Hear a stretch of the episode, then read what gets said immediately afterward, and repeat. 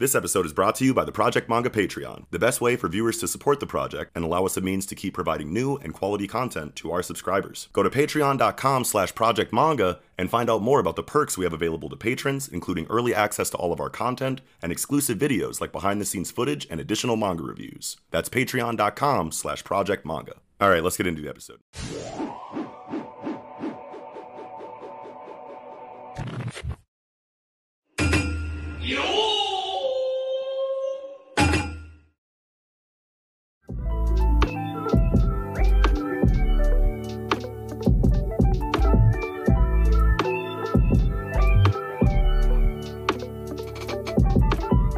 What is going on, everybody? Welcome back to the Project Manga Podcast, where we cover Aliens Area, Sakamoto Days, Mission Yozakura Family, Jujutsu Kaisen, My Hero Academia, and One Piece week to week.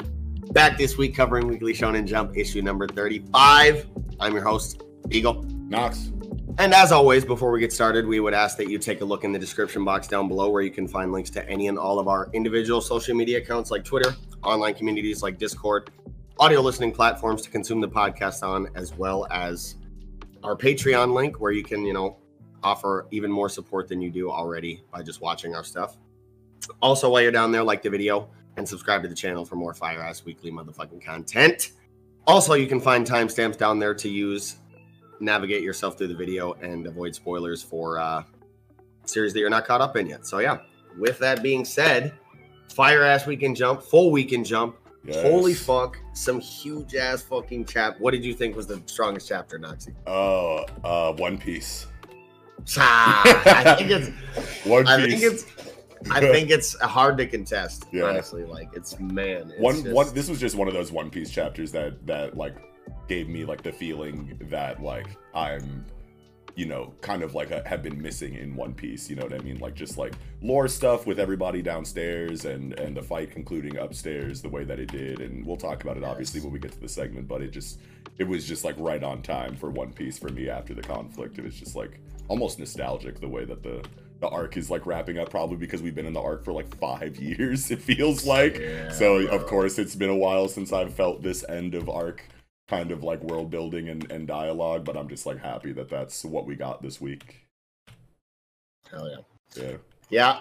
I would also have to say that I agree. One Piece is the strongest chapter this week, in my opinion. You can tell, like Oda's, he's just in his fucking bag. bro. Yeah, this is his he's just, yo, he's going crazy. Yeah. Yo, he is literally going crazy. He's Stuff like this has always been his biggest bag, in my opinion. I was saying on my reaction, like the craziest thing about this shit, like Oda is really the king of jump. He's gotten the cover two weeks in a row. This is the first time I think, in my knowledge, I've ever seen, you know, since I've been keeping up with it, Yeah. the same series get the jump cover two weeks in a row. Yeah, I guess I never really thought about it before, but now I'm now I'm wondering like how often that's happened. If there's any, you know, jump heads in the comments that I'm sure will pull up and let us know any other times that it's happened. Like I might have to, I might hit up like Axe or like Manga Crash in Man. DMs after the review and be like, hey, when's the last time you saw this? Oda is really the king of jump, man. And Yeah. the wildest thing about it is, Oda still got the cover this week, and Black Clover came back from like a four month hiatus. Yeah, that is. That's kind of crazy, yo. That's kind of crazy. Yeah, no, I didn't. I, I legitimately didn't even think about it. Like, yeah, like like Black Clover has been gone for like three months and is just now coming back and didn't get the cover. I don't know if that's the protocol for for breaks or hiatuses or whatever. Like when you come back, No, and but get the cover. It usually, sounds like you should. It sounds good, but I guess I just am not familiar with the history of that protocol. You would think one of the longest running series in Jump coming back from a four month hiatus would get the cover. One Yeah. Piece One Piece got two covers in a row after a month hiatus, including a week where Black Clover came back from a four month hiatus. Yeah, no, that's funny as That's hell. kind of crazy. Yeah, that is super crazy. Oda is the king of Jump. he really is, man. Aliens area, chapter nine, man. First chapter of the night. Break the silence. And Yeah. I don't know. This was actually a super fucking nice chapter for me. I like the uh the light Tatsumi and Genji kind of vibe we got this chapter. Yeah. Uh feels nice that Naba seems to be taking the time early to really like kind of build these relationships that we have and these understandings that we have of these characters and their personalities and kind of what drives them inside of these, you know, stories. Yeah. So I love to see some Genji love this chapter, man. Yeah. And we're uh building this senior senpai relationship that he's got with Tatsumi. Yeah, it's Definitely really good. feels nice. I like like you were saying, like they kind of like slowed it down so that we could get, you know, some of this relationship building inside of the sector and the the cast inside of the sector or whatever. Because like when you when you mentioned that a moment ago, I thought about like how many times I felt in manga that the side cast that is definitely there in our faces the entire time does usually maybe not usually, but a lot of the times take a while to be fleshed out because either the pacing keeps the the focus on the main character and the duder, and then it's really like you know the those two show you know like in the beginning, and it's like really like high octane and fast paced, especially inside of like you know action series like these or whatever. And then I think Mhm. about how like you know side characters that have been there the entire time that have really only been around as like support in battle. You know what I mean with like you know a little bit of dialogue here and there finally get fleshed out like way later. And there's nothing inherently wrong with that but there have been so many times i've been reading a series and been like damn we're just now getting info on this on this character or getting you know relationship you know um kind of um chilled out like dialogue chapters like these you know what i mean? It like takes a while to to flesh some side characters out in this way with the main character so i appreciate that we got it really early right now. Like the ten chapters, you could tell Nabafusa is trying to, you know, establish a good cast relationship early, which feels really Yeah. good. hmm Yeah. Yeah. And uh yeah, I don't know. I, I thought it was super interesting as well to learn that UFOs that we would think of as UFOs are considered actually like kind of outdated and archaic in this narrative. You know what I mean? Oh yeah, um, and that we're actually going to get to see kind of all types of cool looking spaceships probably going forward that could literally be like disguised as anything. Because this one we see in this chapter is just a fucking phone. right. You know what I mean?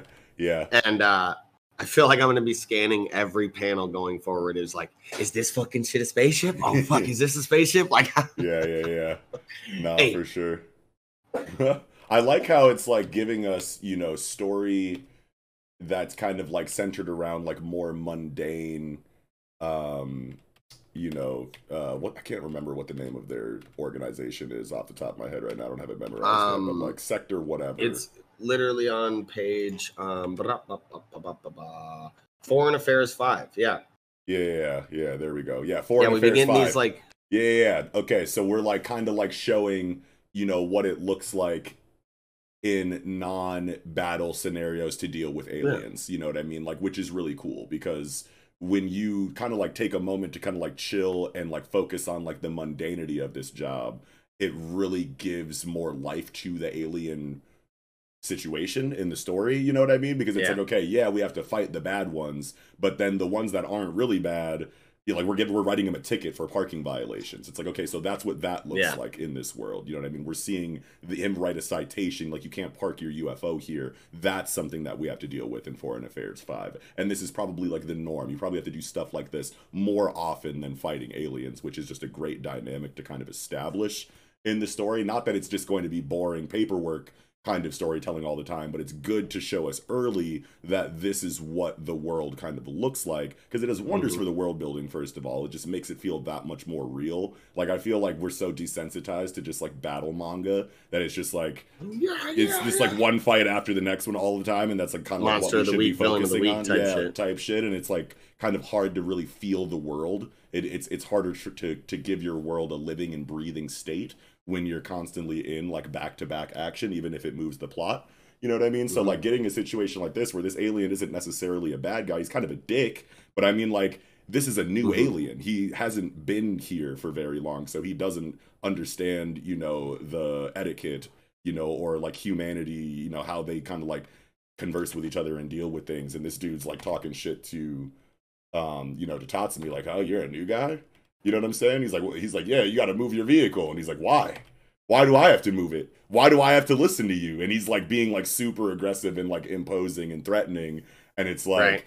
How long have you been here? Like this is like a new guy. This is a tourist. This is the tourist situation. He fucking spits at him and shit, and it's fucking acid. It's like that's not how you're supposed to be behaving. But how would this alien know that? Because he's brand new here. He's literally a tourist. The aliens that have been know, the aliens that have been living among us for a while, you know, would probably know that this kind of stuff is like not kosher. You know what I mean? Like you can't really Mhm. like behave this way for just being told to move your car. You know what I mean? So it's cool that these are the kind of interactions and world building that we get when there's not action. Yeah. It just makes the world feel alive to me. Yeah, I don't. I mean, I I would think that he's been here a little longer than he's implying, only because on page seventeen here we do get Genji saying to Tatsumi, um, top left panel on page seventeen. He's uh, supposedly that alien didn't know about. He says, "Did you see how that alien bowed? Supposedly that alien didn't know about Earth, but I ran a background check. Right. That alien knew it's illegal to go to park there, so it's kind of implied that He's been here for a little bit he was he was like, been here longer than he was saying. Sure. Um, But like but I do I do fully like ingrained into society Exactly. like the aliens that we know have been living among us for years to decades you know like they yeah understand exactly. human etiquette and just human nature enough to exist with us without issues like these because this was pretty awkward yeah Yeah. But I do, I do, love, I do love what you're saying about like, you know, how Naba is showing us these more mundane situations inside of the job. You know, with this like potato farmer guy that we got last couple chapters, who was like farming, you know, doing whatever so he could make sashimi. yeah And he and they came up to him like, bro, like you're you're fucking with our crops. And he's like, oh shit, my bad, bro. Like, I didn't mean to do that. and, then, that was uh, the whole conflict resolution in the chapter Right, and then right, and then and even it's like, okay. was like wait so like not every alien like situation that we go to is going to be like a mortal threat like nah like, exactly. yeah And then we get this one inside of this chapter where still kind of a relatively mundane uh, interaction, but one where it's a little bit more lightly confrontational, right? Where this Yeah. dude is kind of like being a little bit belligerent and argumentative. And like you said, he kind of like spits and he's like, the fuck, I'm supposed to follow your rules. yeah Um, but he's not necessarily doing anything that's too out of pocket to where you can really activate and like, you know, apprehend his bitch ass or whatever yeah yeah um, you know, the Genji just kind of had to come in and, and flex his seniority and, and really spit some some laws and shit. Like, yo, yeah calm down, buddy, yeah chill out, yeah before we really fucking put the cuffs on you. Yeah, But- and it's like, what are you No, no. spitting acid at people for anyway? Like, like, like you must really. Like, he has to know that his spit is acid. Like, what does it not burn people of his like alien race? Is it just like regular spit to his people, or like does it burn anything that it comes in contact with? Because if so, then like he was trying to fucking seriously injure Tatsumi by spitting at him, and like that's Um, pretty crazy to think about. did he was- not just spit at his feet? Maybe I thought I thought Tatsumi dodged it. Oh, he did kind of dodge it. Yeah, Yeah. yeah, and it's like, dude, you know your shit is acid, is acid, bro. Like, like, like, what if that would have hit me? Then we would have had to fold you. Oh no, yeah, no, yeah, no, bro. I'm folding you regardless if you spit Yeah. acid at me. If I if I need to dodge your shit, you wanted this, bro. right, right, and and and a, and I don't know, you know, who this alien is or whatever. They're kind of like trying to like sow the seed in the background that he's a bigger deal than he seems to be, but like. I don't know, man. Like, I don't really see, I don't see him being like too crazy, you know, of a threat if it did come to that. Like, I feel like Genji would dance on this motherfucker if it really came down to it. I feel. so it's like, why are you throwing your acid spit around all willy nilly? Like, especially if you're new here, like, must just look down on humanity like that. To that, I don't degree. think he's new here though. I think this dude is Newer, low key. Like he, he could yeah. be. He could be something. You know Yeah, yeah, saying? yeah, and and and if and if we get like you know, I, you you want to know what you're right. I don't think Nabafusa would give us that um would give us that moment on page 17 where it's like he said he was new, but he kind of seems to know a little bit more than he really does. So maybe he has been here for a while and he's acting like a tourist for reasons that we you know don't obviously know yet. But I guess it um I guess it, it when the tourist thing mixed with you know this little conversation that they had here just made me seem like okay, so he's not like brand new, but maybe he's been here Yeah. for a little bit longer than he says, and he's lying about that for a specific reason. But there is the possibility that he could have just been here forever, and he's lying about all of this for a crazy plot that will unravel a little bit later. But either way, But, you know, sometimes it, you know it's sometimes better to operate under the you know the philosophy of it's not that deep, bro. right, right. I don't know. This dude looks like you could just like punch him in his fucking little sack of a head and just rock Yeah, his just brain pop like his shit like a grape. just- the fuck out of here. Gomu, Gomu, no. What? yo, and his shit going, yo. Yeah. Uh, but I, I guess the last thing is like I do like this, you know, the kind of sentimental moment between Tatsumi and Genji at the end of the chapter where you know he says, after Tatsumi was kind of floundering, like, look, it is okay to kind of like lean on the seniority and the knowledge of your senpai. You know, like we're here Mhm. to we're here to teach you, we're here to guide you. Um, and then it kind of ends on this scene where Tatsumi asks Genji for help setting up the computer that he denied help setting up at the end at the beginning of the chapter, which feels really good. Yeah. And then they kind of take a little little nice ride in the car home. Yeah. Yeah, and it, it feels very um, you know, even though we obviously can't relate to a situation where we work for, you know, um an alien defense and research for uh firm. You know what I mean? Like obviously that's not relatable to us, but just like being working people in general, you know what I mean? Like the camaraderie of the workplace is a very relatable thing. you know? Yeah, for real, especially with the way that they're kind of like acting in their in their dialogue and their body language and their demeanors with each other. It feels very much like I just got here. This dude like might not like me a whole lot right now, but it is his responsibility to show me the ropes, so he's being cool enough. But like I'm I'm excited to see like what their interactions look like later and later as they get to know each other a lot better Yeah. because Nabafusa kind of has this like awkward first couple of days at work. We got to show this guy around kind of vibe like nailed down. So like if it's if it, if it feels this good on this level it's going to feel that much better once they actually like thoroughly care for each other and i'm excited to see that. And i'm invested in the future of that because of chapters like these you know showing us their kind of like first interactions together then their next round of interactions together Yep. where they're kind of like starting to you know come around and get more familiar and whatnot with each other it feels really good as far as the pacing goes and i love that we slowed down for a couple of chapters to kind of show us what the alien life is like on Earth for Foreign Affairs 5 in this way, this more mundane way, because we know the action is going to just continue to get crazier and crazier as the series goes on. So you want to put this stuff kind of in the beginning so that, like I was saying earlier, the world just feels that much more real. Mm-hmm. Yeah. Yeah.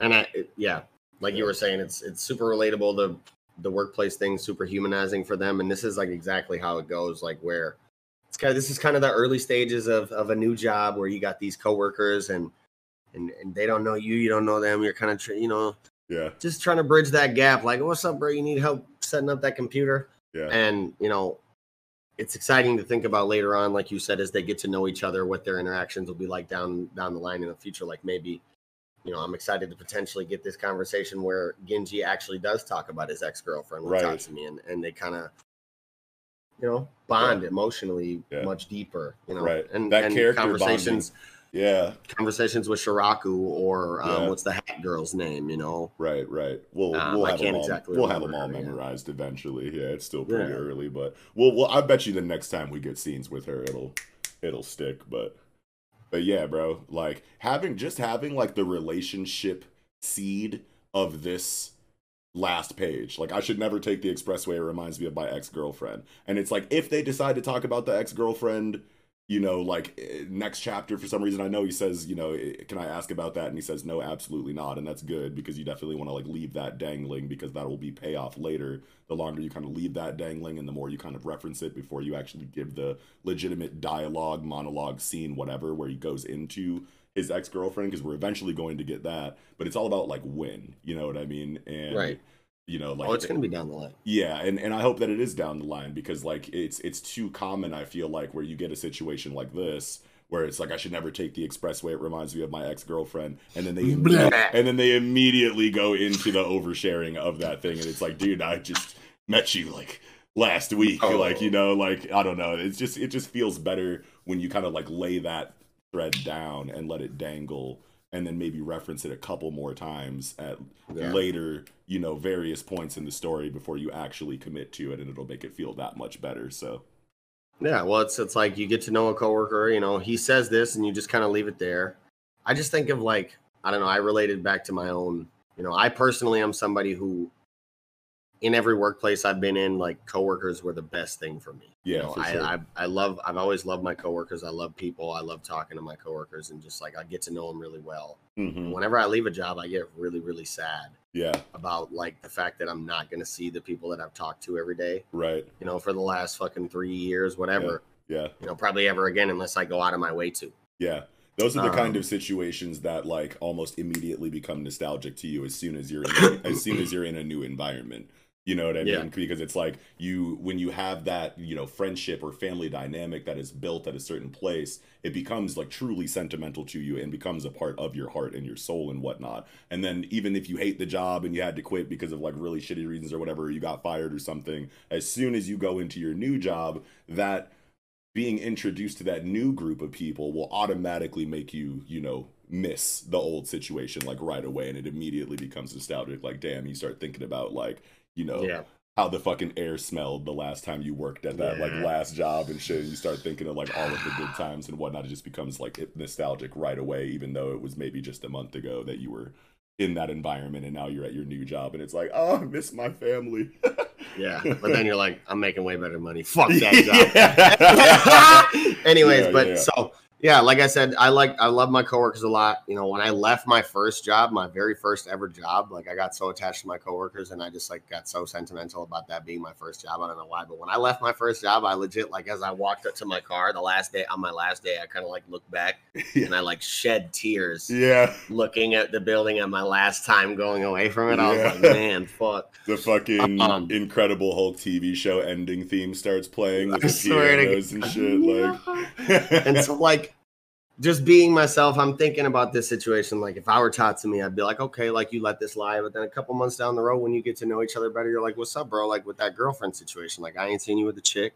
Yeah, You all right you doing good? Like you go through a bad breakup? What's up? And like yeah, i don't know i just can't wait to get more of these interactions man. It feels like it feels like you know naba is is leaning into this kind of stuff. Yeah. so I hope that we see more of these, you know, wholesome kind of character interactions in the future that that build these relationships and shit. you need this kind of stuff in a in a world that's going to be like this is a series that like right away just from the title shouted world building to me. You know what i mean? As soon as i got like you know the men in black vibes and knowing that it was like an interstellar sci-fi story i was like okay what other worlds are we going to? What's this Mhm. world like? Et cetera et cetera. And so like when something like that says world building it's you're going to like want to keep an eye out for like really impressive you know um uh examples of it examples of world building Yeah. and whatnot and it's hard to notice the world building if any in a series if all you're doing is going back to back villain of the week alien threats and action over and over again even if you do get little bits of lore and like you know world building dialogue kind of like peppered in it still can kind of like take away from you know that effect of actually pulling you into you know the story's universe you know what i mean and when Yeah. you when you really take a moment like okay we just came out of a crazy assassination plot. Let's take the next couple of chapters to show what mundane foreign affairs 5 work is like and build this world without that action there to distract you. It makes it feel that much better from a world building perspective. And that's Mhm. literally like exactly what a story like aliens area needs right now. So Yeah, yeah. In my opinion obviously but yeah I, I, I think I agree. yeah yeah love the Um, chapter I think though that's yeah yeah, I think that's about all I had for this chapter of Aliens area, though, man. I feel Yeah. like we fucking this was a low key banger of a chapter with like how uneventful it was. Right, right, right. that's just that's just how that's just how good the writing is. You know what I'm saying? We get a 20 minute conversation out of a a, a, a, a chapter that was literally all dialogue and yeah. it, like literally just like interpersonal. Like we got a little bit of world building. Like we got to we got like you know some things here and there, but it was really just like the Genji and Tatsumi show, and it gave New us that. species of alien, it looks like, but yeah, Yeah. yeah, you're right. Yeah, Genji and Tatsumi show for real. Yeah, it gave us a lot to talk about. I'm happy about it, but that'll do it for me. uh, I don't know, man. I feel like motherfuckers are sleeping on Naba, man. I see a lot of slander aliens area, man. Yeah, I mean, he's a Shit new is- Jack. You know what I'm saying? Like, people are going to assume a bunch about a series that feels this familiar and reminiscent to like other things. That's just like going to come with like any new IP that is going this hard with its with its inspiration. You know what I mean? And, and its influences and whatnot. So I mean, like the, the surface level shit is always going to be there, but Mhm. um, but I mean, like I think that you know, and, and Nabafusa is is a pretty new guy. Like I don't know of any other work that he's done besides Harakiri Gomen, which like wasn't even like a true serialization. I think it was like three Were or four chapters. I don't know if they were an assistant for anybody either. You know what I'm saying? So he's like just like relatively unknown.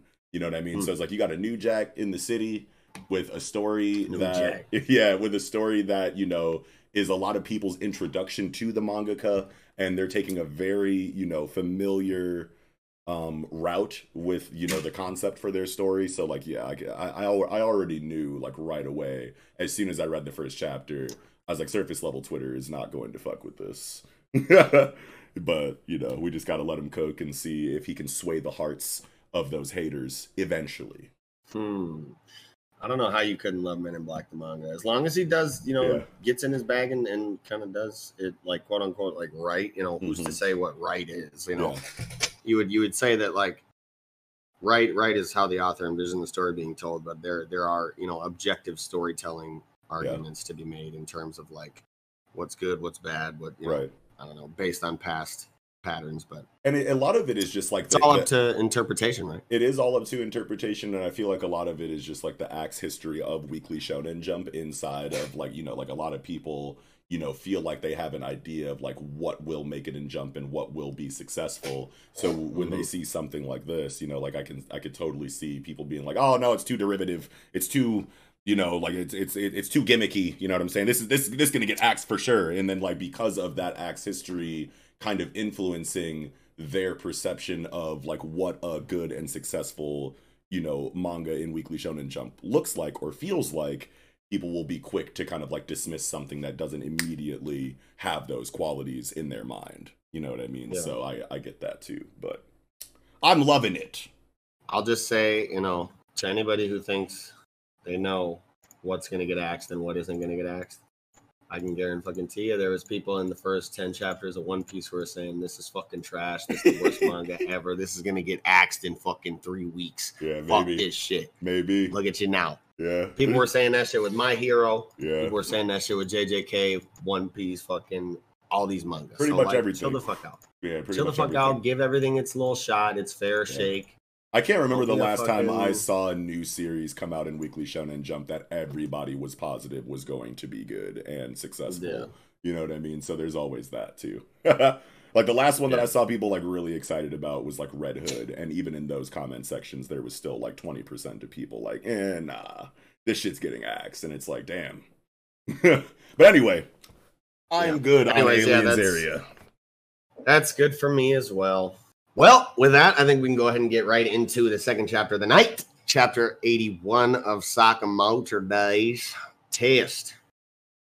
And, uh, I like the way this little, I like the way the chapter starts off with kind of little tit for tat yeah. um, between Shin and Satoda Sensei about like the database, slur, um, his, you know, relative power level in the grand scheme of things, basically telling him he's like dust in the wind, you know. Mhm. So like she's like, what the fuck do you even want to learn about this database for? Because somebody like you is just gonna get clapped as soon as Yeah. you step into a position of anybody fucking formidable in your fucking face, bro. So Right. what are we talking about? right. Um, but Fuck with I your like ambition, but like you ain't ready for all this. Uh, I like how it culminates to this kind of little challenge from Satoda Sensei that if Shin can even land one blow on her, um, you know, she'll give him in, she'll give him information about the database, which Yeah. like she does hint like, okay, I know about this shit, yeah, but I'm not gonna tell you, and I don't have to because you can't force me to, bitch. right. So you gotta, you gotta put your hands on me, and then we can talk. And that's always like such a cool test. I feel like that's a Yeah. very common, used very often, um, kind of like Mhm. you know, uh, uh, hurdle that you know a character Yes. will give another. You know what I mean? Like if you can land even one hit on me, then I'll do whatever it is you want. And it's like, okay, so we have a very clear goal in mind. We're gonna get what we want if we do that thing. But why are you creating a condition that sounds so easy? Oh, it's because you're fucking mind blowingly raw and cold, and I have actually Yes. no chance of doing this. It's like um Sukuna versus Jogo in Shibuya Yeah. incident. Like, if you can land even one hit on me, then I'll do what you say. Um, the fucking the and be- the what is it? The ball test in the hunter exam with fucking Yeah, you know Netero and Killua and and uh, and Gon or even Gon the- and yeah and uh, um, Hisoka. yeah. Gon, Gon and Hisoka. If you can land a hit on me, then then I'll take I'll your give you your badge back, or I'll take the badge back, yeah, from Yeah, yeah. from from Zevil Island or whatever. And then even the fucking bell test in Naruto, it's all like the same shit, and it never gets fucking old. Yeah. yeah, And that's what I was saying. Like, I love how we're seeing these, like, kind of these old sensei, these old head veteran sensei tropes from Satoda Sensei. And the reason I love it so much in particular is because, like, all the cases you just named, you know, 90% of them far and away probably are like male examples. And I love Yeah. that we're seeing these, that kind of little bit of subversion from Sakamoto days where we're seeing all those tropes in a female character, which is something we don't see too yeah, often. yeah. Wow. I feel like the only other example I can really think of is Genkai.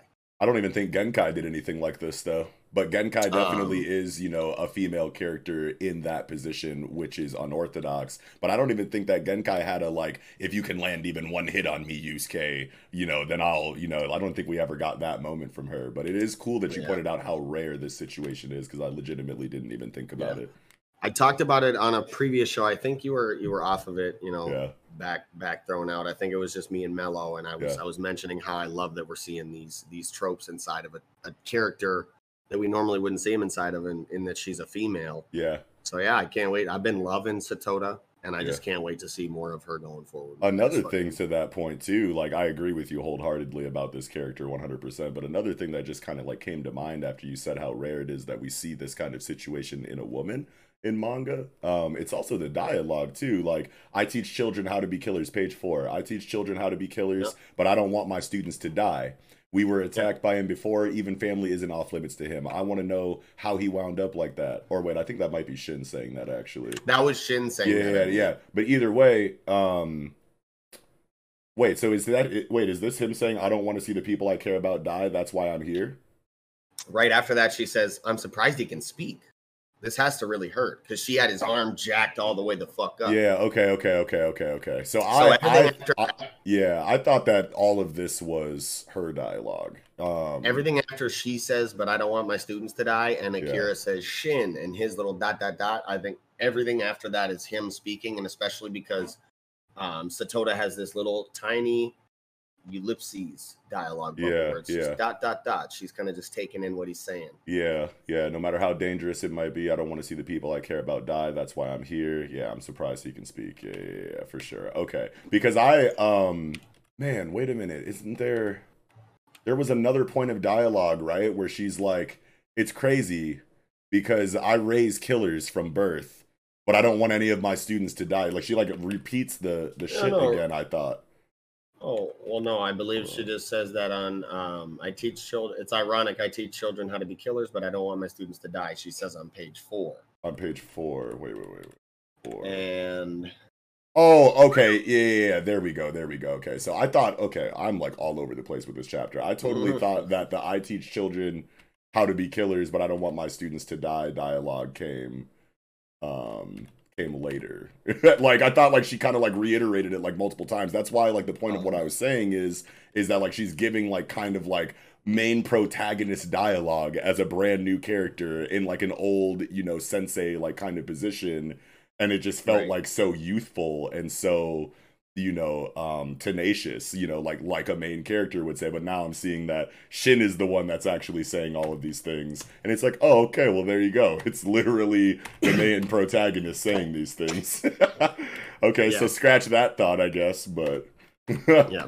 but either way Um, another thing, uh, this is something me and that Mello and I had talked about on a previous show. Like we were talking about, um, we are kind of hoping to see maybe Shin attempt to read her mind, and maybe we would learn about uh, high level assassins having a skill that blocks their minds from being read, or the ability to block their mind from being read. right And as much as I would have loved to have kind of learn about something like that, yeah um, or learn about the database as soon as possible.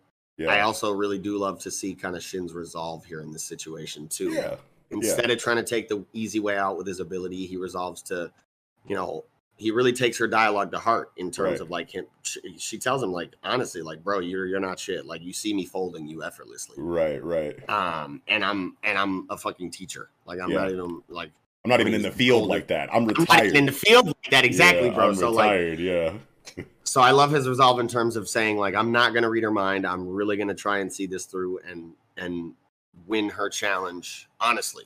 Yeah, and that's crazy to me because I remember like as soon as she gave up any like hint that she knows what's good with this library, I was like, oh, she's getting her mind read right now. I was like, you you blew it. You shouldn't even uh you know let the cat out of the bag a little bit because my man's about to just get all that info right now, and then like finding out that Shin was like, I don't want to over rely on my mind reading.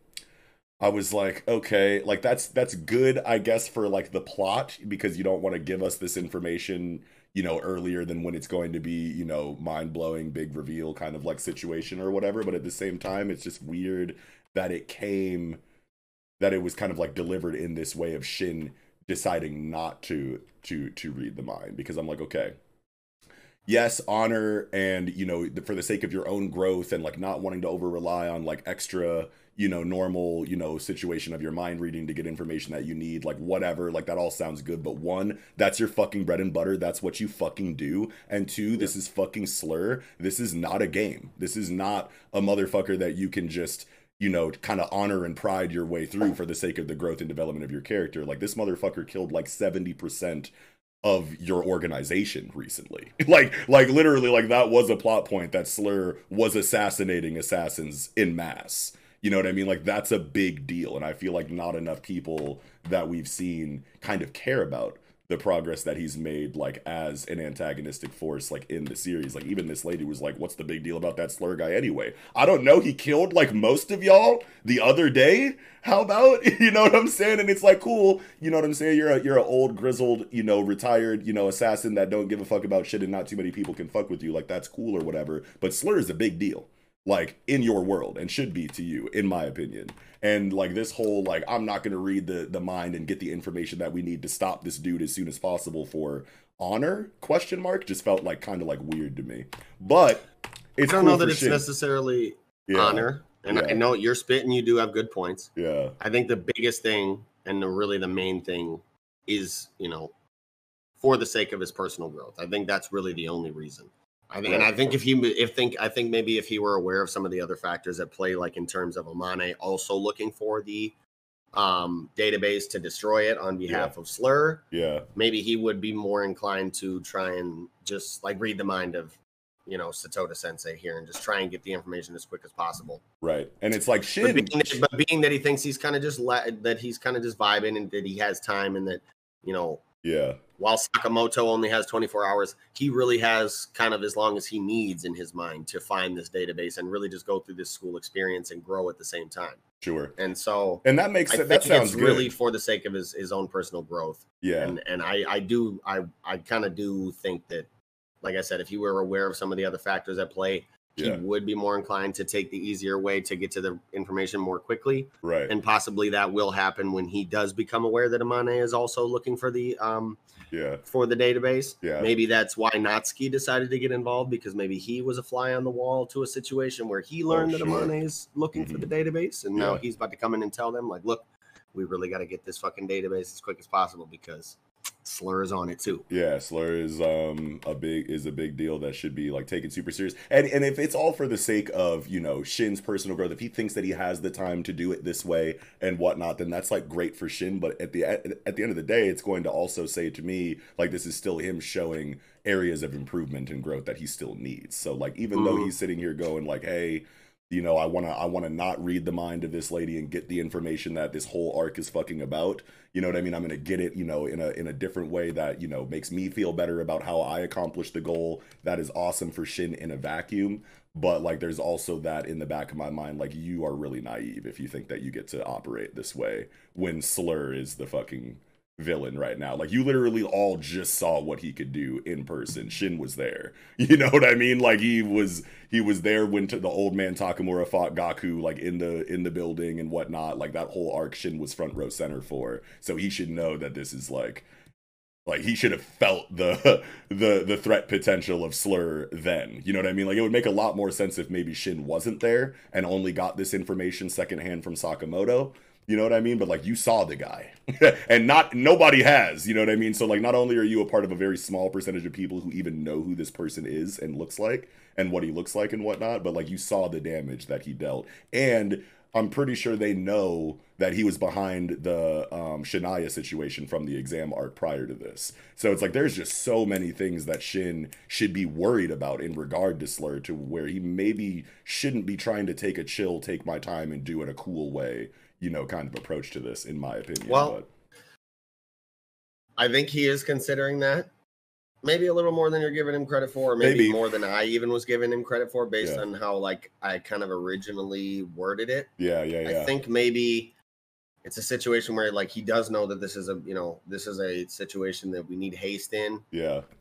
But like like he's thinking and like Satoda Sensei said, like he's a fucking tadpole in a big pond right now. Mm, Yeah, yeah, and yeah, so he's between a rock and a hard place where while he also while while he does need to get this information as quickly as he fucking possibly can, yeah, he also needs to get these and get in and fit these moments of growth in where he can yeah, so that when it does come to the you know the culmination of the big events right. he's ready to stand with the big dogs you know what i'm saying? It's just crazy because he is the main character at the end of the day and so Yeah, he does got to get this growth where he can and he does hmm. also know that slur is you know it trying to infiltrate the jcc and shit right from the Right. exam arc based on you know the fact that they were kind of trying to get people in there and Yeah. recruit some of the people that were in the exam and shit but yeah. It's just Um, um, it's just wild. That, i get where you're coming from for sure like Yeah, yeah. I just I just wish that it felt a little bit more like organic. Like maybe not have Shin run into the person who has all of the information so that we're not asking why doesn't he just read his mi- read their mind, you know what I mean? Because it's like I don't know. It, it just it just feels a, a tad bit contrived to me. And also why is Satoda even trying to act like this is a, a, a- a guppy in the Shark Tank kind of situation? Like when was the last time you know, an antagonistic threat dealt this much damage to your organization. And I know that we aren't kind of already like like spoke on this point or whatever, but it's like the the amount of damage that Slur did to their organization in that amount of time. It's like, does that kind of shit happen to you guys often? Because like I want to assume that like this is the first time that this many of your people have been killed at once in I don't know. I want to. It's at least a while. I mean, we obviously don't have the entire history of the JCC or whatever, but it's like that is just like such a big event in my opinion, and I feel like no one cares about it in this series. and it's like, Yeah. oh my god. I like how like what is the history of this organization been then if something like that doesn't even ruffle the feathers of the older of the older members you know what i mean mhm. so maybe it's not, you know, a, a- an issue that she's treating Slur like it's not a big deal despite what he's accomplished. But um, it just means that we just need more information on the history of the CC, or at least I would like it. But um, Shin, yeah, Shin not reading the mind isn't the biggest deal in the world, especially if we're considering the fact that he's still, you know, um, rather greenhornish in this field and is still learning a Mhm. lot. You know what I mean? It's it's great for him personally as a character, but in the overarching like grand scheme of things, it makes him feel really naive to me, and that's why Yeah. I I said what I did about how it felt um kind of contrived that he just made this decision despite having the person he's looking for right in front of him with the information that the arc needs. But I mean, whatever. Shin Shin's got growing I mean, up to do. That's fine. We know that you are- already. Yeah, you there are fair points to be made that it, you know there is some naivete in it and there is some yeah. con, con, what contravity Contrivance. contrivance I think to that's it the you know I think that's the word. contravity Contrivance. contrivity contrivance um, yeah, yeah, yeah. but you know like you said he's he's been you know and like i kind of talked about he's just he's got to he's got to grow a lot in a very short amount of time and Yeah. he's very fucking green right now yeah. so Yeah, for sure. And I'm just like looking up. Uh, God, what was I just like searching early for the for the last scene or whatever? And there's still a lot more of this chapter that we have to talk about, obviously. But I just Yeah. like went to the last page or whatever this guy, and when I saw, i thought him, it I was I was trying to look him. I was trying to look him up. Seba, Seba, Seba. Seba, yeah Seba, Natsuki. Yeah, yeah, yeah. Seba Natsuki. Um, I was thought it was for. hilarious that fucking even Sakamoto got fucking like PTSD when Shin Yeah, brought up uh Satoda Sensei. yeah, He was like, "Oh, you know, you should be able to handle a, a teacher pretty easy. They're mo, mo, you know, they're they're hoes." And he's like, "Which one is it?" And he was like, "I think it was uh Satoda Sensei." He's like, yeah. Things back, to, things back to him and fucking uh um Nagumo and Gumo all fucking Rion. hemmed up like mhm. and and Rion sitting there like ah ah ah. Nagumo's like, get her, get too, her ass too. What the Get fuck? her ass too, bro. Yeah, like. It, Yeah. was, it was funny as fuck. I love how Akira was on go like right away too. He was like, "What's this? An assassination permission slip. It's a license to target a specific person at the JCC for 24 hours. We use them for seniors taking their graduation test. Oh, there's the bell. Good luck. Bye." And then Paige turned She into said- Akira like, "Where are you going?" Yeah, I was like, I was like, "Okay, lady, let's fucking go." Yeah, and I love the dialogue that we get from Akira later in the chapter about um the pathways. Yeah. She was like, "That teacher's really good. I couldn't see a pathway at all. Pathway." Shin's like, "Oh, Yes. you know what the fuck are you talking about?" She basically goes into it like she basically kind of sees these pathways Yes. almost like um What The- swordsman? I, I'm, I'm you're talking about Demon Slayer. You're talking about Demon Slayer, and you're talking about Yes, like the, the thread, the thread Ta- line. uh, Tanjiro's threads. yeah, yo. yeah, So she kind of has an ability similar to Tanjiro's threads, where she can see a pathway to like critical hits or you know Yeah. hits that would kill an opponent. yeah. And it's And cool the like- way that the imagery When she was is. farther away, Yeah, I could see a bunch of pathways, but up Yeah. close, I couldn't see any. Just a cliff. Yes, yes. The the, ima- the imagery is like already like speaking to me in regard to this like passive, You know, ab- ability that that Akira seems to have as far as like seeing legitimate routes to kill your enemy visualized in front of you with these threads. And it's like yeah from this distance when i can't feel their immense fucking malicious intent and experience and like pressure wave that we know that satoda is emanating and, and radiating there or looks whatever to be a pathway. yeah, it's like okay, so from this distance, it's like yeah, I could see like four or five different ways to kill this bitch, and then well, once I get up on her, it's like all of those things vanish, and it's just a fucking chasm.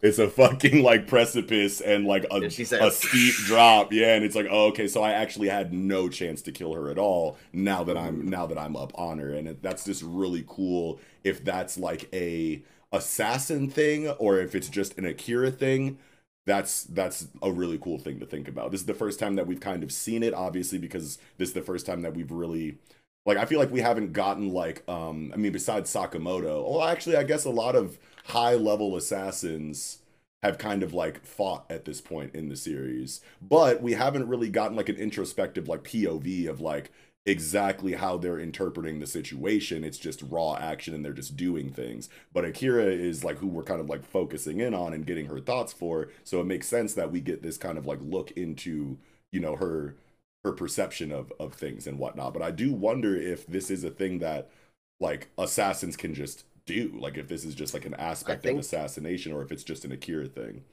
I think we get hints that it is here because uh, yeah. We get this this chilling moment on page 17 here where Akira kind of sneaks up on her and she's like, I see it. And then she's like, Oh, wait, that's a pathway to me getting killed. Yeah, and right in between those two panels, Yeah. Satoda Sensei says that line and she says, You see something, don't you? And Yeah. right after that, just when she realizes, like, oh shit, that's the pathway to me getting killed. Yeah. So that's a hint that like either uh Satoda Sensei, you know, can also perceive these pathways, yeah. And that's why she said something about it, or maybe um It's just her saying like, "Oh, you think you got an opening? Oh, no, no, no, no, no, no, no." Yeah. or maybe no, maybe the past uh what was the Kira in the past name? I forget her name. Rion. Maybe Rion also had a similar ability that Satoda Sensei kind of also knew about that she talked about in the past. Yes. And so she says, "Oh, you so you, you think you see something, huh? Yeah. You have that you have that bloodline, like you Yeah. think you got a pathway." Yeah. That or she can perceive it herself and that, that it is something that high level assassins can just access and maybe Yeah. Akira just has access to it due to like innate, you know, Yeah. uh skill level. But Yeah. Yeah. either way, I think it would it would be tight if she Yeah. if You're she right. had the past knowledge due to a past student or Yeah. if she could do it herself. I think you have a really good point because I completely like already forgot that like Rion was a, a, a disciple of Satoda at one point, so it makes sense that if this is a bloodline trait, a Kekkei Genkai, if you will, if the, if this is if this is something that you know Akira, Rion, and anybody else you know in their tribe, ilk, clan, whatever.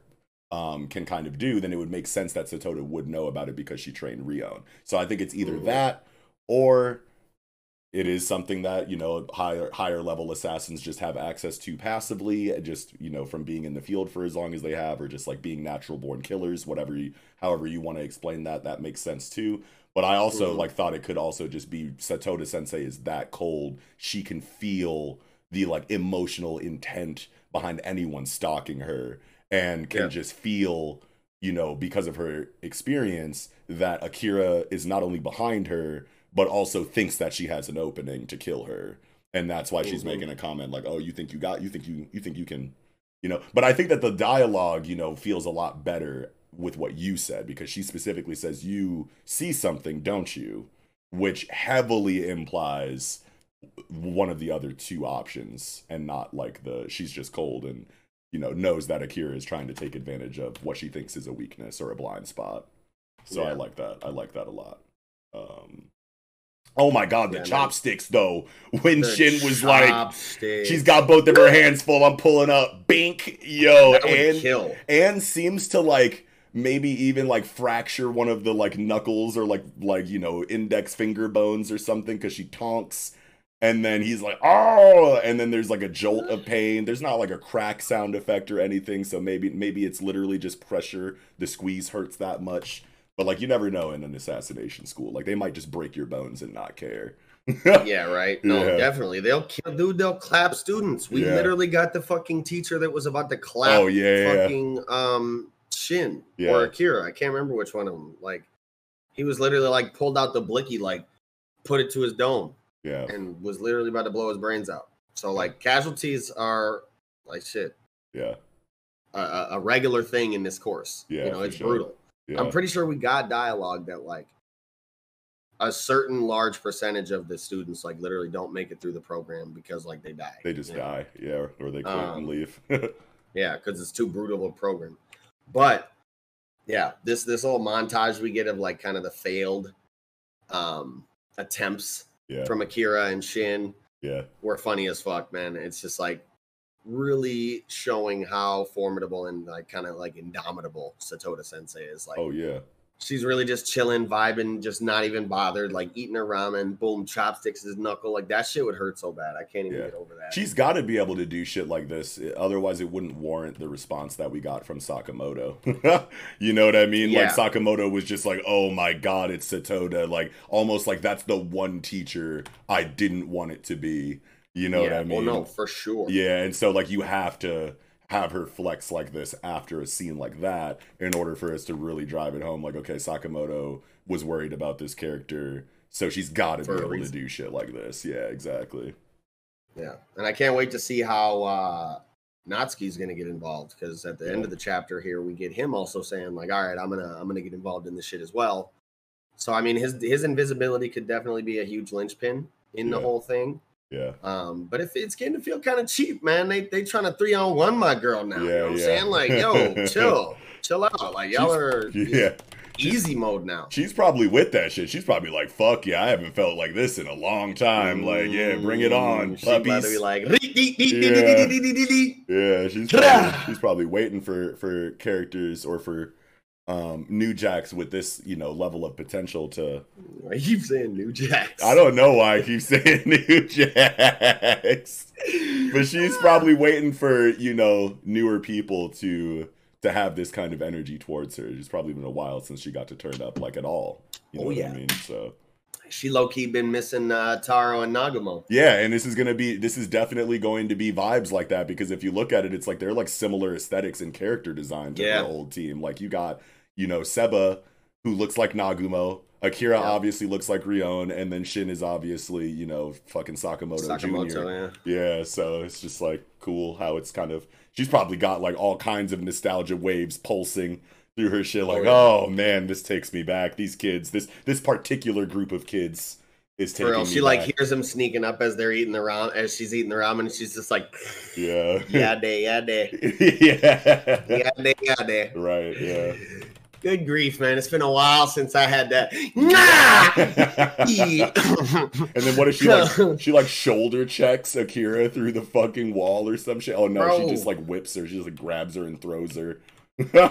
I thought it was like Yeah, a Shen body check from like Undead Unluck or something like that, but nah, she just grabbed her and whipped her through the fucking wall. For real, bro. Yes. Yeah. And I was like, damn, Akira kind of took that. She kind of ate that shit like effortlessly. I was like, damn, Akira, what else do we not know about, you know, your capabilities? But then we found out that she just ran into Seba. And, And he's low key like, yeah, when knocked out of him and shit. Yeah, it's like, god her damn. elbow right to the diaphragm. Like, how is he even talking, bro? Yeah, for he would be. Yeah, I didn't even I didn't even see the, the position. Yeah, her shit is like right in his solar plexus. He's gotta have, he's gotta have no Oh, breath. He's out of there. He's he's gonna need a minute, bro. Yeah, for real. Beautiful He's chapter like, though. Yeah. Yeah, I think that's about all I had for this chapter, though. It was, Yeah. it's a great chapter of Sakamoto, man, and I, uh, I'm, I've been loving this JCC arc, man. This Yeah. this uh, Shin Shine we've been getting. This Shin one of those yeah, this one of those chapters that like really just has everything that I love about Sakamoto Days in it. You know what I mean? Like obviously nobody died a, a brutal, gruesome death, which is something that you just, you know, you know, like that shit be happening in Sakamoto Days. So it doesn't, bro. it doesn't have everything that that Sakamoto Days has in it, but like everything that I love about Sakamoto Days is here. The comedy is on point. We got a cool flashback into like Sakamoto you know, as a younger dude. Um, obviously, the choreography was insane. We got like the really intense, you know, um, elder, you know, sensei vibe, you know, from Satoda that we all love in shonen manga. All of those tropes yeah. are there. Like everything just feels like. And inside of the choreography, they're using, you know, everyday household objects and items to do like insane amounts of damage, which is also just yeah. a staple of of Sakamoto days at this point. Obviously, it's like probably one of the biggest things that you notice about it is like, did she really just yeah. whoop his ass with chopsticks while eating ramen? Like, yeah. So like this is just you can tell where Sakamoto learned it from. Right, type shit. or maybe that's just like a, you know, like a, a general like if you're gonna be a fucking top class assassin, you got to be able to kill anyone with anything. Like maybe that's just like a you know like something that everybody like has to learn to do in, i feel like that's world. an assassin type like there's like yeah. You know there's the weapons types and then there's like the hand-to-hand types and then there's like just the fucking i'm gonna use whatever's around me like the improvisational yeah. types yeah yeah yeah for sure and that'd be oh, cool if we got like a a, a thorough you know expository breakdown of the different kinds of assassin classes. I feel like we would get that in an arc like this if that was the thing but i think that they might just be going for you know the idea that like the best mm-hmm. assassins mm-hmm. can just make anything a weapon and that's how you yeah, know that true. you've ascended to you know the top tier when it's like i could yeah. kill you with a fucking laptop or computer webcam or something like that you know what i mean like once you're there you're you've graduated or something or with just like a claw hammer and i'm not even bashing your skull in with it bro like the yeah. other chapter when fucking two like two chapters ago when shishida it's shishida right shishiba she when Shishiba fucking like hangs Buddy up in the window, yeah, and uses his body as a meat shield. Yeah. He's like taking yeah. the bullets, and then he fucking yeah, smashes the other car with Buddy in between. He's like, it gets yeah. smushed like a fucking toothpaste tube. Like, yo, yeah, this shit was fucking what brutal the fuck, bro? and amazing. But yeah, but yeah, this chapter had everything. Had for this chapter. Yeah, yeah, me too. I'm good, man.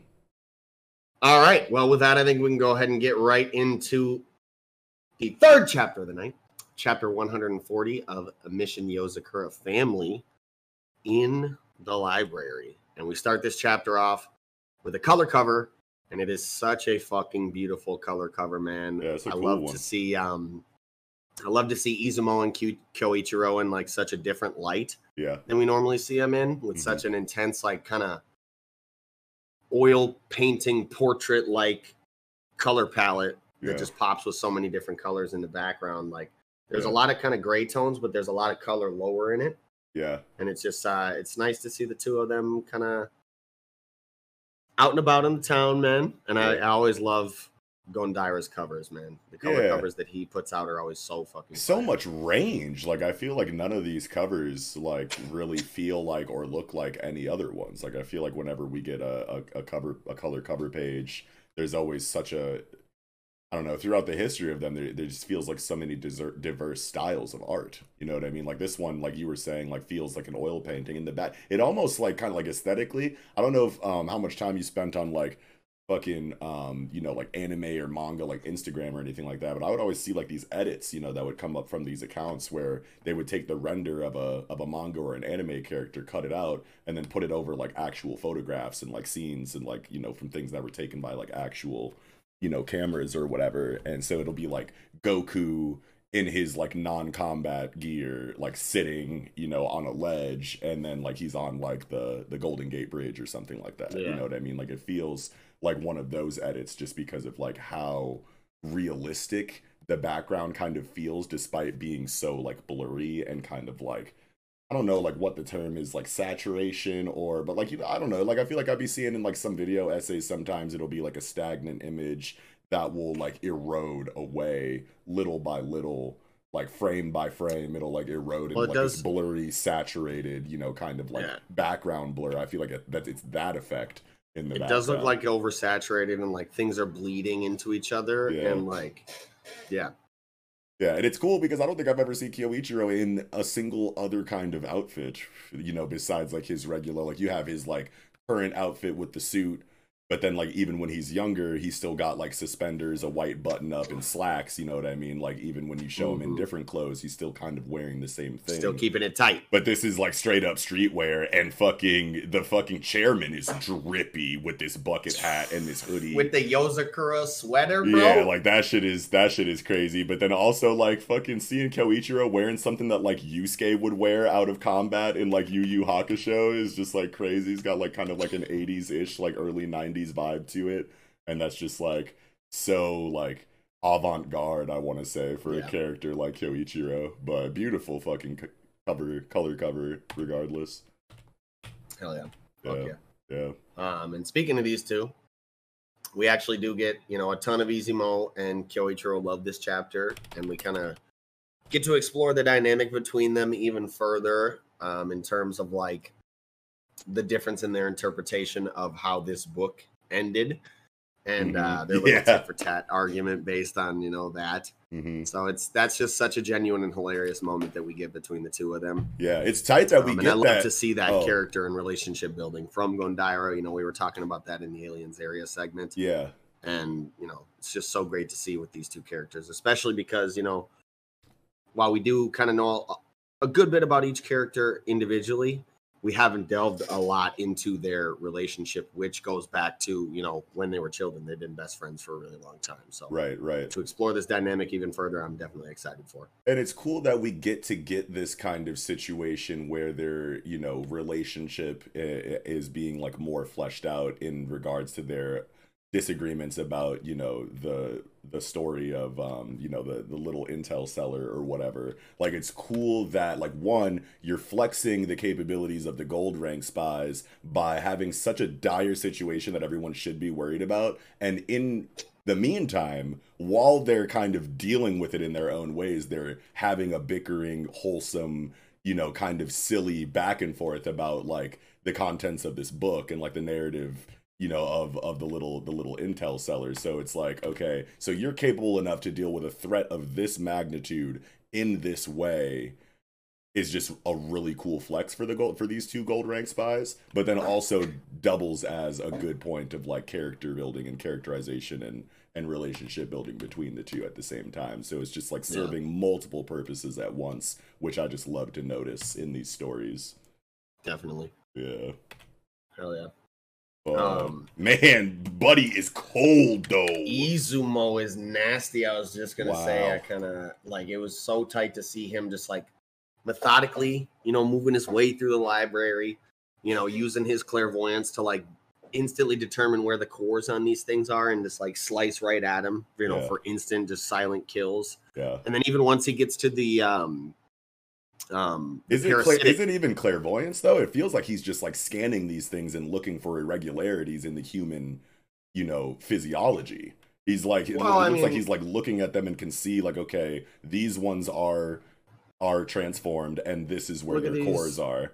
Yeah look at these panel look at this panel on page uh nine at the top left. I think yeah. i think that's like highly indicative of some you know yeah. And it's been hinted at that like he has like kind of a clairvoyant sight. Like it's that's right. been so he can like see at, like, like, into the future. Goes way back to not even that. It's that's what like, clairvoyance is though. Is okay, being so able to like predict the future. He's got like yeah.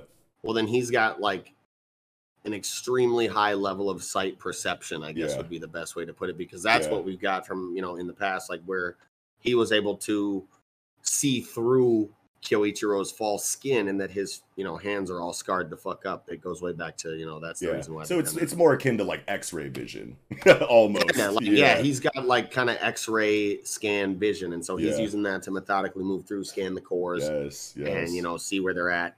And then in terms of even the ones he gets to like the parasitic Sakuranbo who have actually taken over real people instead of just replicating their appearance. Yeah, and he's able to fucking shear the fucking shit off their skin so precisely that he's like not even barely minimally cutting the fucking skin of the of the host. Yeah. And that's that's like holy fuck, bro. That's yeah. so nasty. I wonder Izumo, if that's like a if that's like a special, you know, kind of thing that he can do because it's him or if that's just like high level, you know, spy prowess, you know what I mean? Because like, I what if we find out that he was like an aspiring surgeon or something back in the day? I think maybe? Kyoichiro could also do it Yeah. based on the maybe just the thinness of his wire. He could shear it off like that, but I think it is just kind of a testament to like Izumo's high level of perception, uh, perceptive ability, and Yeah. his high level ability. You know, with that fucking exacto knife, bro. Yeah, like this yeah. chapter just really to me solidified why Izumo is the head of the fucking spy association. Yeah. You know why he is where he is because he's fucking got the he's got the skill to back Right. it up and Right. he's a fucking diplomat you know he can Yeah. he can delegate these situations with all of these volatile personalities Right. and have them come to a diplomatic and amicable, amicable end where everybody's still working together and not trying to kill each other Yeah, and So, just like- the effortlessness of like how he deals with the new information and reacts Mhm. accordingly. Because up until you know, old girl fucking reared back with the pistols and tried to shoot him, he was under the assumption that these things just transformed into people. You know what I Mhm. mean? And he was operating under you know that kind of of logic you know what i mean like this is what we're looking for yada yada and he had a plan for it and as soon as new information came out like oh no these things aren't DD. yeah, these things aren't just transforming into people; they're also taking people over in a parasitic way too. And the, the the way that he was able to deduce that in such a small amount of time and still continue to effortlessly deal with the issue says a lot about his capabilities and his role as chairman. Because super like, high level of adaptability as yeah, well yeah right, yeah, it's just just On the- on the frighteningly adept on the uptake too, and it's Yeah. just like, yeah, but I am very, very excited to see what this, see what, like, I mean, shit, man. I thought this was the final phase, so I'm definitely excited to see where this shit is going. You know, what the real main phase of Momo's plan is now that they've found the bomb, and he seems to be, you know, he says, "I bet they found it about now." yeah. I was like, to- no fucking way. to begin. Yeah, I And was so, like, like, no. shit, Yeah. obviously again a testament to momo's level of planning and his level of skill in terms of like oh my god he's just fucking a beast ass spy. As much as i want to hate him like you gotta just respect his fucking formid- formidability. Yeah, or for i don't even know how you what the you said it right. This dude is a fucking problem, and it's like so genius the way that it's like kind of like presented to us because like there's a lot of mangaka that I feel like will lean, you know, in a couple of different directions as far as like okay, your final boss is wildly powerful and there's nothing that you can do physically, you know what I mean, to deal with them, but like maybe we don't get scenes where they're like on this level of like Aizen Kenjaku, you know, planning, you know, or something Yeah. like that, you know what I mean? Or you get the reverse where, you know, it's like a like a I don't know, like a Johan or something from from Monster. Even though he was like really homicidal and was killing people like willy nilly, like he had like it, it felt Mhm. like Naoki Urasawa put like you know most or all of the chips just into the mental genius and you know um planning you know area of of the villain and whatnot but momo yozakura seems to have like the entire package inside Entire- of inside of villainy like literally all of the check boxes are All marked that. For a shonen villain like strong you can't box him he's he's fucking like clinically insane in all of the creepiest and skin crawling ways that you can you know give to your to your villain he's methodical he's a genius he's layered strategy you know kind He's of kind shit. of guy. yeah like yeah and he's thick as hell you know what i'm saying as shit. so he's he's the You know what I'm total package man yeah, bro. I feel like you know I totally agree on all points. He is such a fucking great antagonist, man, and uh, he's full of surprises. And he's fucking got this shit planned out to the T. yes I'm loving it so much, and I can't wait to get more Momo shit. yes And uh, I'm still thinking he's about to get all up in Giga's ass, man. I'm I'm thinking Yeah. Mello's right. He was the one that, that originally brought it up. I'm Yeah. thinking he's about to get all up in Giga's ass, bro. yeah yeah all up in sure. there. yeah because it's like that's gotta He's be about to be on the chair like watching. Momo's about to be like, Yeah. "Hmm." Yeah, that's got to be a thing because you want to establish the idea that like none of these characters are actually safe when Momo decides to press the button. You know what I mean? And like, what's the one that feels the safest? The dude who's not even there. You know what I mean? So you have to have Momo, you know, show that there's nobody that can can fuck with him no matter how safe they think they are far far away they think they are hidden beneath fucking you know miles of of uh, you know of ground and, Yeah. and and and bedrock and whatnot like there's nowhere that you can go like if he sets his sights on you it's Not even you this need, you need to be worried Metal Knight. yeah Yeah. like not even this Metal Knight doctor, whatever the fuck his name is, ass Yeah. motherfucker who never shows his face and only appears on a screen that nobody really knows where he's at. yeah like he's even I on do. your heels too buddy like I do. I know where your crib is. I'm Yeah. in it yeah right now, cuz exactly I'm sitting in your chair. Yeah and that just all goes you know. Eyes making imprints. yeah yeah it's just it's just like you have to make your you know villain feel as overwhelming and scary as possible and to do that you can't have characters that are in his sights but safe from him. So Yeah. it makes sense that he would go after giga um, and and have Gondaira make a point to say like no we got this guy too. Like Momo is that has has it that covered that like not about to- even the super like- not even the super secret guy in the chair is safe yeah At the end of it, like they about to, it's gonna culminate to them like being led to the main corridor, the like the main chamber of the spy association where like that big ass screen is, and then like Giga's about to be just like crucified. You know what I'm saying? Like That would be there, you know what I'm saying? That would be fucking insane. staked head on a stake or some shit, bro. Like, Yeah. yo, And it's crazy that insane. like we're getting chapters, you know, with these gold rank spies and these just really high level spies, the highest level spies in this story's world.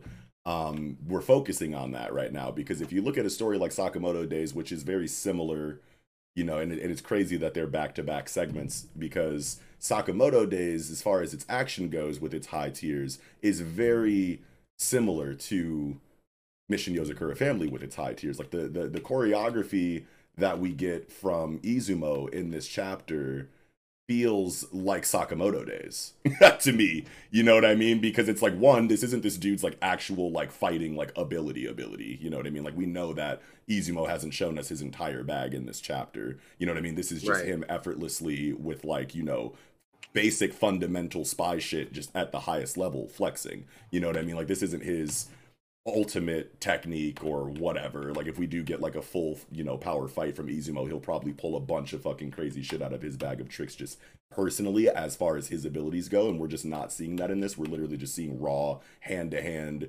effortless dealing you know with these with these bomb parasite things you know what i mean and it feels a lot like Sakamo, especially on like page 11 you know what i mean I was just gonna say Yeah. when he fucking clogs the gun and chops him up, that Yeah. literally is Sakamoto. yeah it feels That's Sakamoto Taro hundred percent. And and like we've gotten scenes like this kind of in Mission Yozakura Family, but obviously it's not as much of a thing as it is in a story like Sakamoto Days because we're constantly focusing on you know a, a high tier, you know, like one of the highest tier assassins in the world is a main character. You know what I mean? And I guess you can kind of say that like the family is all the main characters and whatnot, but it's really been the the the Taro show. You know what I mean? Like, kind of like for a lot of the series was just like his growth and development in this new world. So we didn't see a lot of super crazy high tier, you know, um, spy action for a good chunk of the story. And now that we're here at this gold rank spy arc, everyone is kind of showing out in ways that feel reminiscent to the high tiers of you know um, Sakamoto days, and it makes sense. You know what I mean? Because like they're two very similar professions, and people at the highest echelon of these professions should be able to move this way. Like I don't even have to use my ability. I can literally take this box cutter and do like you know final fight choreography with it. you know, and it's and it's totally fine because I'm just that cold. Like that's definitely Yeah. like one of the you know the things about both series that is like really appealing to me is like how effortless these these these upper echelon like members of this society kind of operate. And it's just cool that we get that kind of like overlap. Yeah. but Oh, yeah. yeah can't wait to see izumo actually activate though. Yeah for sure. But i don't think i had anything feel else like for he the did- oh. Yeah I feel like he did low key activate a little bit here because on page 16 and 17, this double spread boy, hmm oh my god, when he's chopping the flowers off, right. He said, yeah. And and he definitely did turn up but i mean like All in- he's in using a- is an exacto. all he's using is an exacto knife and as beautiful and as cool as it was like there's no named attack there's no superimposed you know um uh words that like talk about like what his ability is or anything like that. And we know he has one that is going to be focused on in the same way as like Yep. the blossoms in the in the Yozakura family or something like that. Whenever you are that tight you've got to have you know a kind of ability or at least a move set that the story is going to go out of its way to say this is the move of the character. And we just haven't Yeah. got that like from Izumo yet. So that's what makes me think that he has yet to truly activate but either way, like yeah, he he was dancing on these niggas this whole chapter. It was Sure. fucking hilarious, and without doing, without having like the special move or whatever, and that's just so tight. Yeah. yeah, but I think that's all that I had for Yozakura this week. Yeah, same for me. All right. Well, with that, I think we can go ahead and get right into third, fourth chapter of the night. Chapter 192 of Jujutsu Kaisen. Sakurajima Colony, Part 2. Yeah, Lit chapter, man. hell yeah, Liddy as a motherfucking titty. yeah, and uh i like you know we get it we get it reiterated again here at the beginning of the chapter you know um in order to prevent somebody from becoming a cursed spirit after their death you have to kill them with jujutsu yep. Um, which Hit him with a obviously did not happen. Yeah, right? and it, and it wouldn't have it wouldn't have happened no matter what because if Maki would have killed him or either you know, way or the mom would have killed him, I think it would have still produced a um a vengeful spirit. cursed right? now yeah yeah But but but also maybe maybe not though because Maki didn't have. Oh wait no no no no yeah this is after her rebirth as like the new Toji. So yeah she has absolutely zero cursed energy and what yeah so it, he would have he would have come back no matter what. Yep. yeah um and so yeah i like the i don't know i like the overall dynamic inside of this fight right? Because we got these three characters that are that are very familiar with each other based on you know their past positions yeah. um within you know kind of the three head families. Yeah. They've definitely had a lot of interactions with each other in the past. They have a certain um past viewpoints of each other that obviously culminated to the events that did happen. Yeah. And so the dynamic inside of this fight, like I said, is pretty enjoyable. You know, yeah it's we a cool pairing. talking shit to Maki, Yeah. talking shit to fucking Kashimo. Yeah. Um, and Kashimo overall, you know, I've loved his kind of not redemption arc, but like his downtrodden arc. you know, Yeah. where he's he's been dethroned, disgraced. You know, he tried to go, he tried to pull back up and, and make a play. Kenjaku already figured it all out and fucking sent him packing. Yeah Just, you know, just ashamed, yeah you know, yeah super demoralized. Yeah yeah. So But I'm it- loving this fight overall. Me too. And I'm loving the curse Naoya, man. He's fucking terrifying. yeah it's interesting that he um knows motherfucker. Yeah, it's it's it's interesting that uh, we get the information that it's a cursed womb, right? Because we've had a couple of examples of cursed wombs in the Yeah. story so far, and I feel like they're all like pretty different circumstances for each one, right? Because I think the first time that we learned about de- uh, cursed wombs was uh, like in regard to like Sukuna's fingers when they were like still in like a you know search for a new finger, you know, like every arc kind of like situation in the Mhm. beginning or whatever. I think that Sukuna's fingers were, you know, created uh, cursed wombs that became special grade curses that they had to fight. Like I think one of them was the one that Megumi fights in the Origin of Obedience arc, where they fight like Eso and Kechizu and whatnot. Like Nobara and and and Yuji are over there doing that, and then Megumi activates his domain expansion for the first time against that one special grade curse. I'm pretty sure that was a cursed womb. Um, so you have that situation, then you have What like, about the original special grade that they fought Yuji and Megumi, the white motherfucker with like the fucking dreadlocks? Uh, yeah, the one that took off like Yuji's hand or whatever before he like died or whatever at the end of that arc. I think that might have been a yeah. I think that was another example of a Sukuna cursed womb. Um, yeah, and then you have like the Dagon situation, and Dagon situation was different because he was just like a sentient cursed womb that was his origins are like you know not known or whatever. But it wasn't the same kind of situation where it was a cursed object that became a Wasn't cursed womb or whatever. But wasn't Dagon like the sea? I thought he was with him with their squad from the beginning. Like we always saw like that little octopus kind of out mhm. about like in, in scenes with them. yeah, he was. But I he's, thought he was like a primordial curse, like yeah. like uh, Jogo Hanami, like you know how Jogo was like the lava, the the spirit, Yeah. the cursed spirit of lava. Yeah, You know. Hanami was the forest, and then I thought Yep. um, Dagon was just kind of the sea. You, you're right, but he was still a cursed womb, And Oh, and really? who knows if Hanami, you know, was a cursed womb too, or if Jogo was a cursed womb too. We don't know that. But we specifically got dialogue from Naobito because Yeah, he beat the fucking shit out of uh out of Dagon, and then Dagon puked up all of those fucking skeletons and whatnot. And that's when Naobito was like, "Oh, I get it. You're a cursed womb." And then he like shed his exterior and then became like the Cthulhu Dagon that we got for the rest of that fight or whatever. So like that's a wildly different circumstance for a cursed womb than the than the cursed object Sukuna finger curse wombs that we were used to. And then now, well, and then obviously you have the cursed womb death paintings with uh, you know, Eso and and Kechizu and and Yep. Choso, which is a, a- again a wildly different situation. And then now we have a vengeful spirit sorcerer killed without jujutsu comes back as a curse and this is a cursed womb now too so it, it's just interesting to see that like it seems like cursed womb seems to be like the origin point for a lot of you know these Cursed these spirits. these kind of situations yeah these cursed spirits and whatnot that, that's just cool lore to get you know what i mean a lot of people say that you know the Culling game is just a bunch of like meathead fights back to back with no plot and it's like I don't know, man. Like this fucking lore and and world building that we get lore. that we get peppered in is is pretty intense if you're if you're looking for it. You know what I mean? Yeah. So And it was um, honestly pretty shocking to see how like quickly Naoya metamorphosed. yeah, Um, I don't know, you know, if we really even have like a concrete timeline on how it take how long it takes for a curse womb to kind of metamorphose, or if it's more so just a certain condition that has to be met.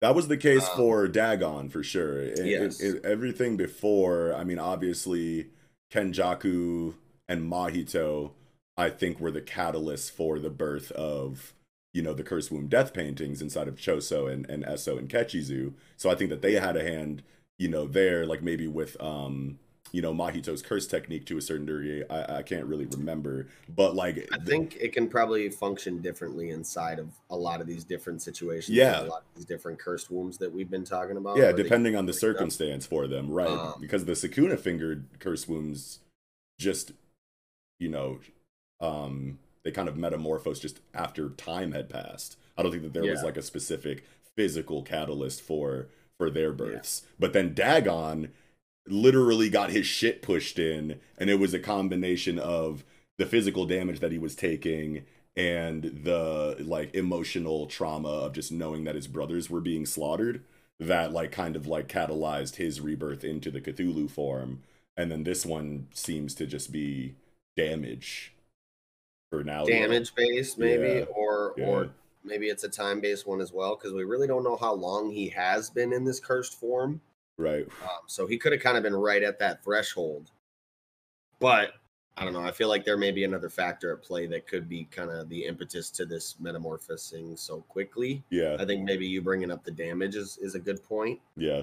Um, but I, I I really also don't really know what damage they did to him. Sure. Because i mean kashimo Ma- shoots the Maki sliced arrow. him.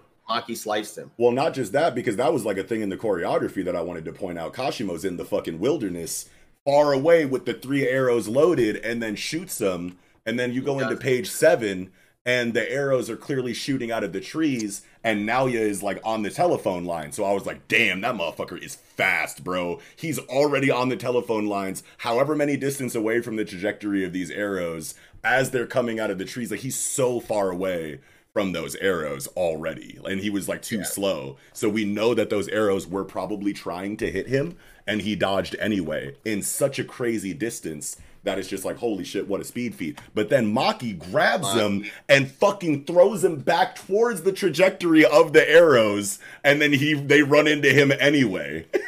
And they like they they actually do have a nice little effect here where they kind of like you could see him veining up around there. So they, I feel like he got injected with some shit. And then Maki does slice him in half. and then maki does And slice so I him in feel half. like right after he right after he gets sliced, yeah he has this little dialogue about how um oh so cursed cursed spirits do feel pain.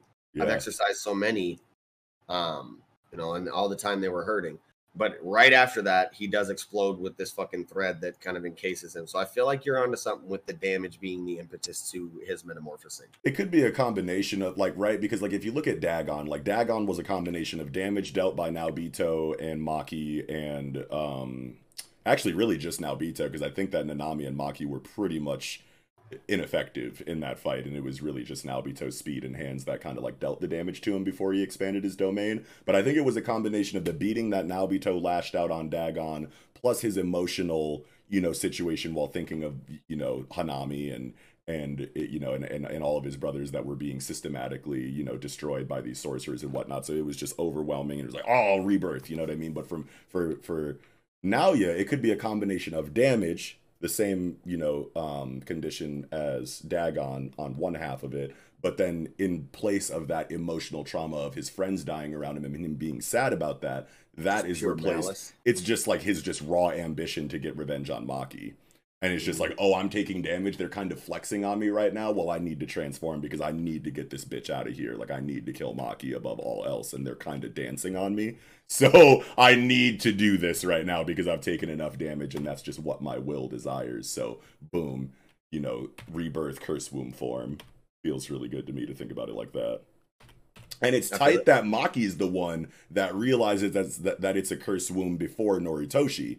Because Noritoshi is a sorcerer that's been in the game. He's had sorcerer, he's had, you know, um, cursed energy, you know, like since birth or whatever the regular. I think you get your cursed technique when you're like seven or something. So like he's been in the game with cursed energy, able to, you know, kind of um, he's been exercising curses. He can sense cursed energy. He can see, you know, curses his whole life. Maki had to kind of like supplement her lack of curse energy by probably hitting the books harder than anybody else in her class or at her school. And it shows here that she's able to come to the conclusion that it's a cursed womb before Noritoshi because she had to make up for you know what she was lacking in. And that's just like such a cool moment to get for me because it's like Noritoshi's like oh shit it's a curse womb? All right well you know he kind of like reacts to her information like he didn't know that already you know what I mean? And then he goes into the piercing blood, you know, after he hears her say that, because now that he does know that it's a cursed womb, it's like, oh, we got to get this out of here before the metamorphosis.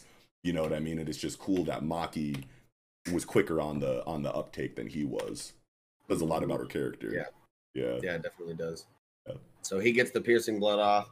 Yep. Now yeah uh, either does take damage or maybe is just fucking with them um, is what somebody brought up in the Twitch chat of my reaction. They were like, "Oh, maybe he was just fucking with him, making it seem like he took damage." Where? Um, on page fifteen. Oh. After the piercing blood on the double spread, he's like, "Ah!" Oh, and then he's oh. just like yeah. chilling on the, on the next page. Yeah, yeah, yeah. So I'm wondering if maybe they did kind of stop him and like maybe this isn't his actual final form. Oh, maybe. That's I think he. I think he definitely dealt the damage, and that's why he screamed but it just wasn't enough damage to exercise him before the metamorphosis took place. So I think he's like, "Oh, you motherfucker, you got me!" But I'm still transforming on your goof ass. You know what I'm saying? So you think he's final form right now? I think I, I, if he did have another form after this, I think that that would be very interesting because, like, you look at a curse. I don't know. You look at a curse like Dagon. It's like after he shed his fucking, you know, curse womb and became Cthulhu Dagon, like that was his final form, and it's like now you're coming back as a vengeful spirit and having more forms than a natural born curse. It just feels kind of like weird to me. Well, no, I, I think maybe it like they stopped him before he could reach the full, mm. you know, transformation maybe with sure, the damage, and sure. like maybe he kind of continues to evolve over the fight. You know, like okay. you see maybe these these horns that he kind of has like kind of grow out a little bit more. Yeah. Maybe he just kind of develops a little bit more qualities throughout the fight just because maybe yeah. They did slow down the full metamorphosis with that little bit of damage that they got off. And he does kind of like But it seem, also could be possible. Yeah, like full metamorphosis. As wild as this form is, it does kind of now that I'm looking at this last page, it does kind of um feel not a whole lot, but it does feel like it could be incomplete. You know what I mean? Like he's got like really snaky you know, um, muscles and tendons and whatnot. And it feels like the form can be kind of like malleable and maybe even I'm not really a shapeshifter level, but I can just see him twisting himself into different sizes and and forms and modes. Maybe you know what I mean. It definitely like it, the, the the design is wild, but it could still be a very um, preliminary form coming out yeah. of the met, out, out of the metamorphosis for sure. And we could see him twist these these muscles and tendons into or uh, tendons into you know a completely different form later maybe something yeah. or or just an outright other transformation is possible too but but yeah i don't know like if this if he did fully allow himself to metamorphose the the the way that he's supposed to as a cursed womb um then like this makes sense for a final form. But it could also not be, I guess, now that I'm thinking about it. So I guess we'll see. I don't know. Well, yeah. I mean, I don't know that he really didn't allow it himself, but yeah. I think maybe just the damage could have acted as kind of a stopping point for it. Yeah, like he was in the in the in the middle of transforming to his final form, but then the piercing blood hit, and he had to stop it early just to survive. Maybe. Yeah. Yeah. Or or or it could not even have been voluntary on his part. It just kind of like Mm. This is how far you got because- before the damage hit, and now that the damage hit, your metamorphosis is done. yeah, Yeah, yeah.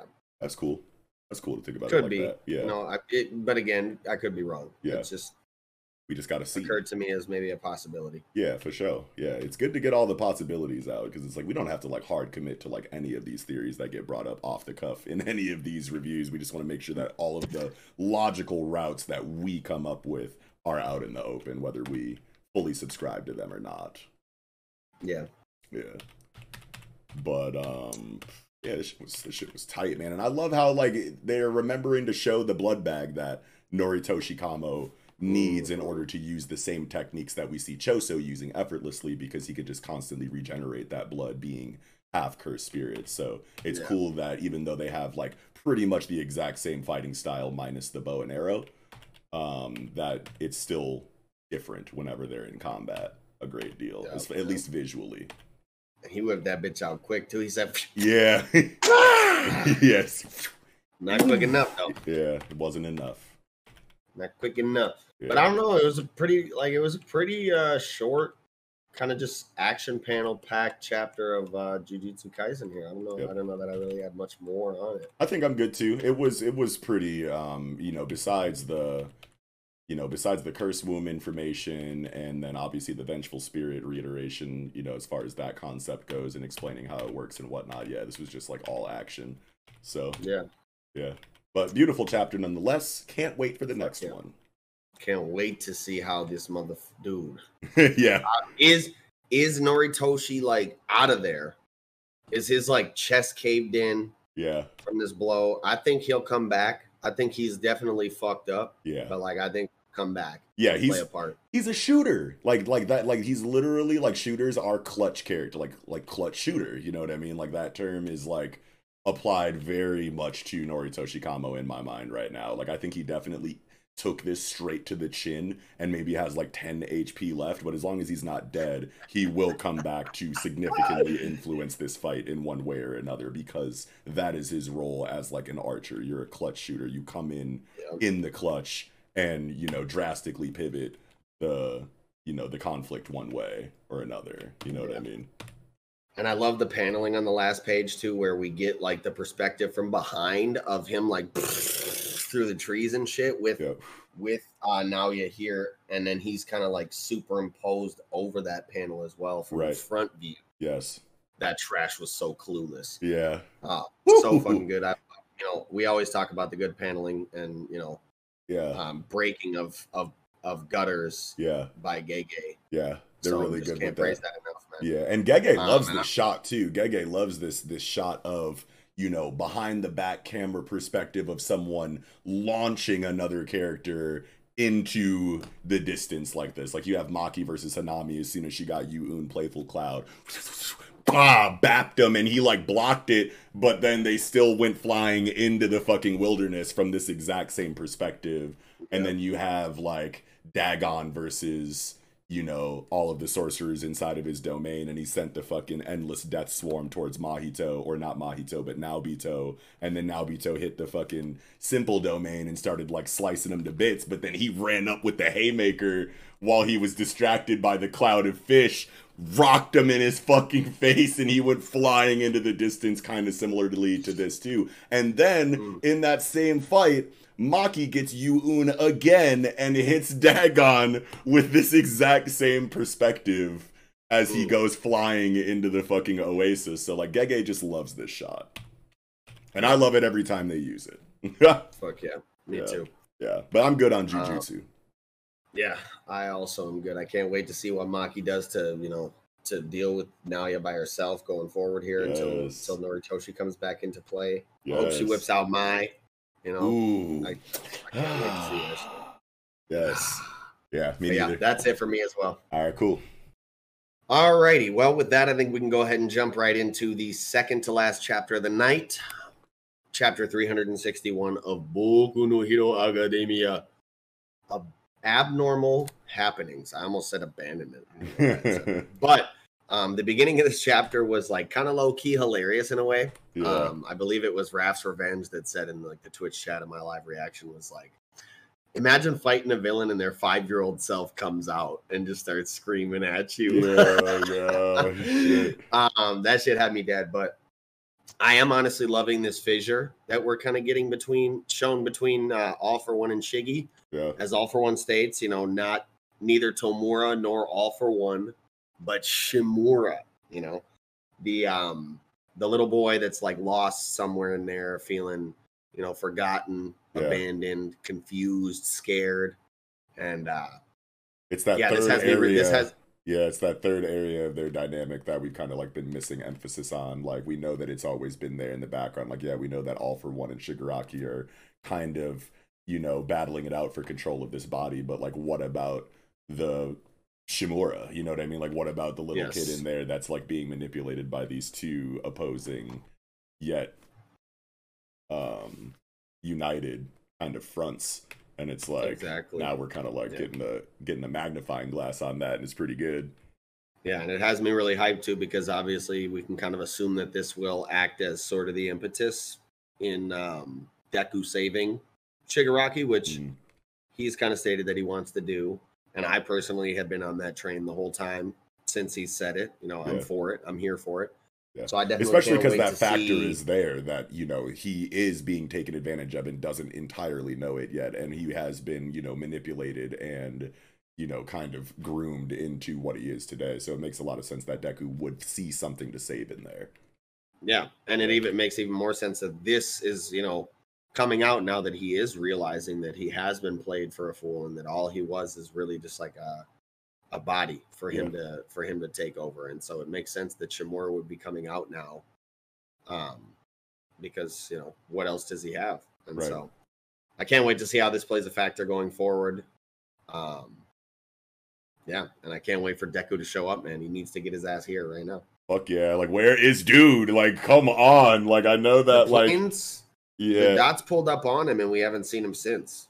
Yeah, and and he's got to be moving so fast, and I have no idea like what the distances, you know, are like for real. Like I know that they're in like completely different locations as far as teleportation goes, and they're having these fights like pretty far away from each other. But he is still moving like insanely, superhumanly fast, and I know that you know comic books, specifically the comic book medium, likes to play with cinematic time and just time like in general, like you know, in like ways that are insane. Obviously, you could make a Dragon Ball joke here. You know what I mean? We all know what I'm talking about. You know what I mean? They can make, you know, three years worth of content only like five minutes in the actual story. You know what I mean? So you never know how much Mhm. time has actually passed.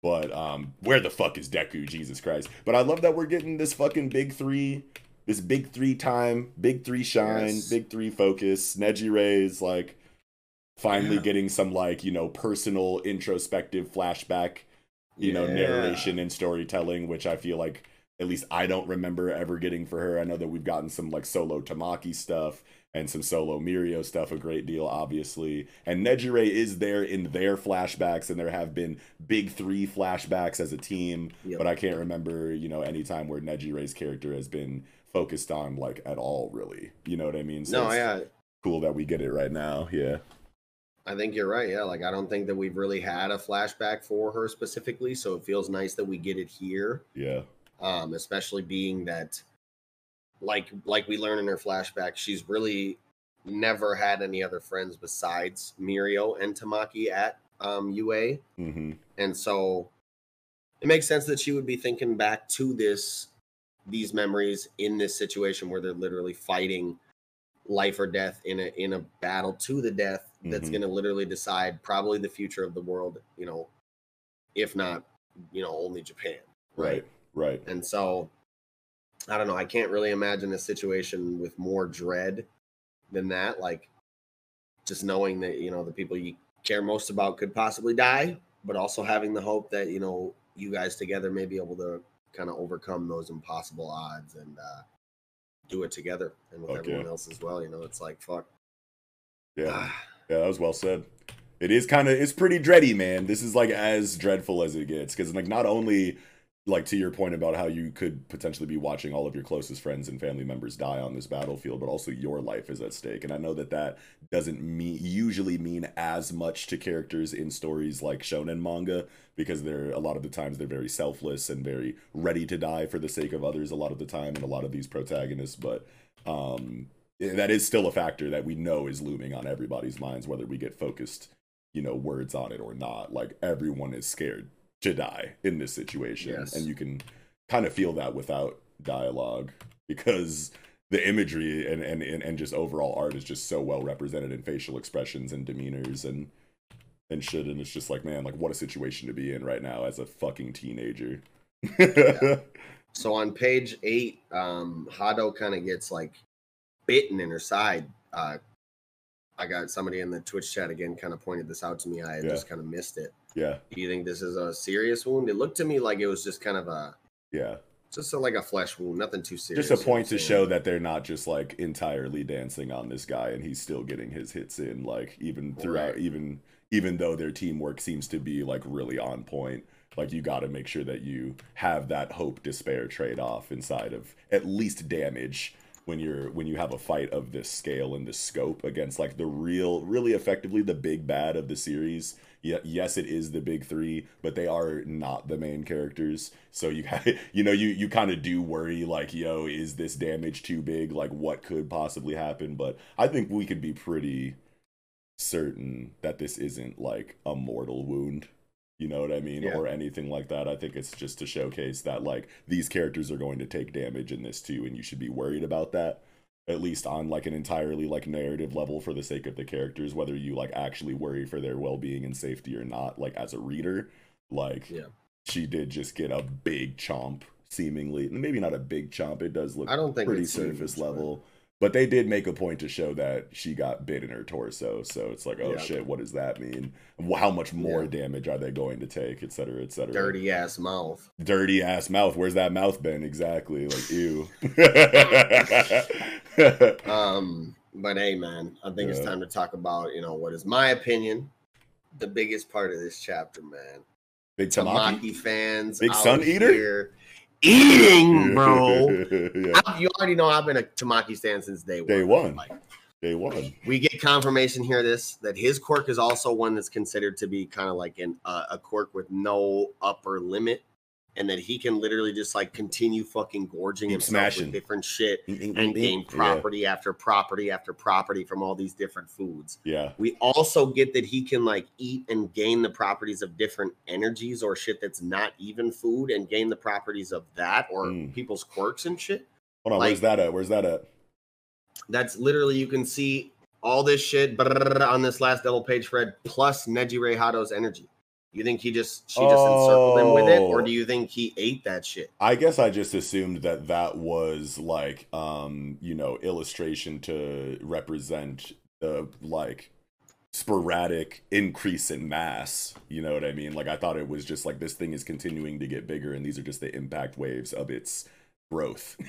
I didn't think that this was an Ray shit at all, but that makes perfect sense. I, I I literally just like see manga could give impact illustration for like so many things besides just like raw fucking contact shots, you know what I mean? So like Yeah. we we do be getting impact illustration for things like mass growth, you know what I mean? So like I Mhm. guess I just kind of assumed that that's what was happening, but if this really is Nejire's quirk, then The I real I guess I'm assuming that she just applied it to what was happening for some reason.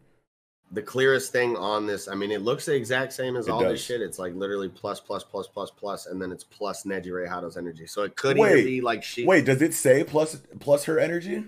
Yes, on this last double page spread, tape page 10 and 11, it Where says the last thing, the most clear and. Oh my god, I didn't even like notice that right now or remember it from when I read the chapter. So yeah, no, it's definitely a part of everything else that he has a property for. It's literally So the way- delivered the exact same way as them, so it is a part of it. Yeah, absolutely. So the way I interpreted that is like he literally ate her energy.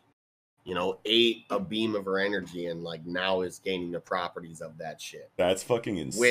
Which, if it is, eh, it could I could also be wrong, and it could just be her applying her energy to it, and he's gonna kind of coated in that.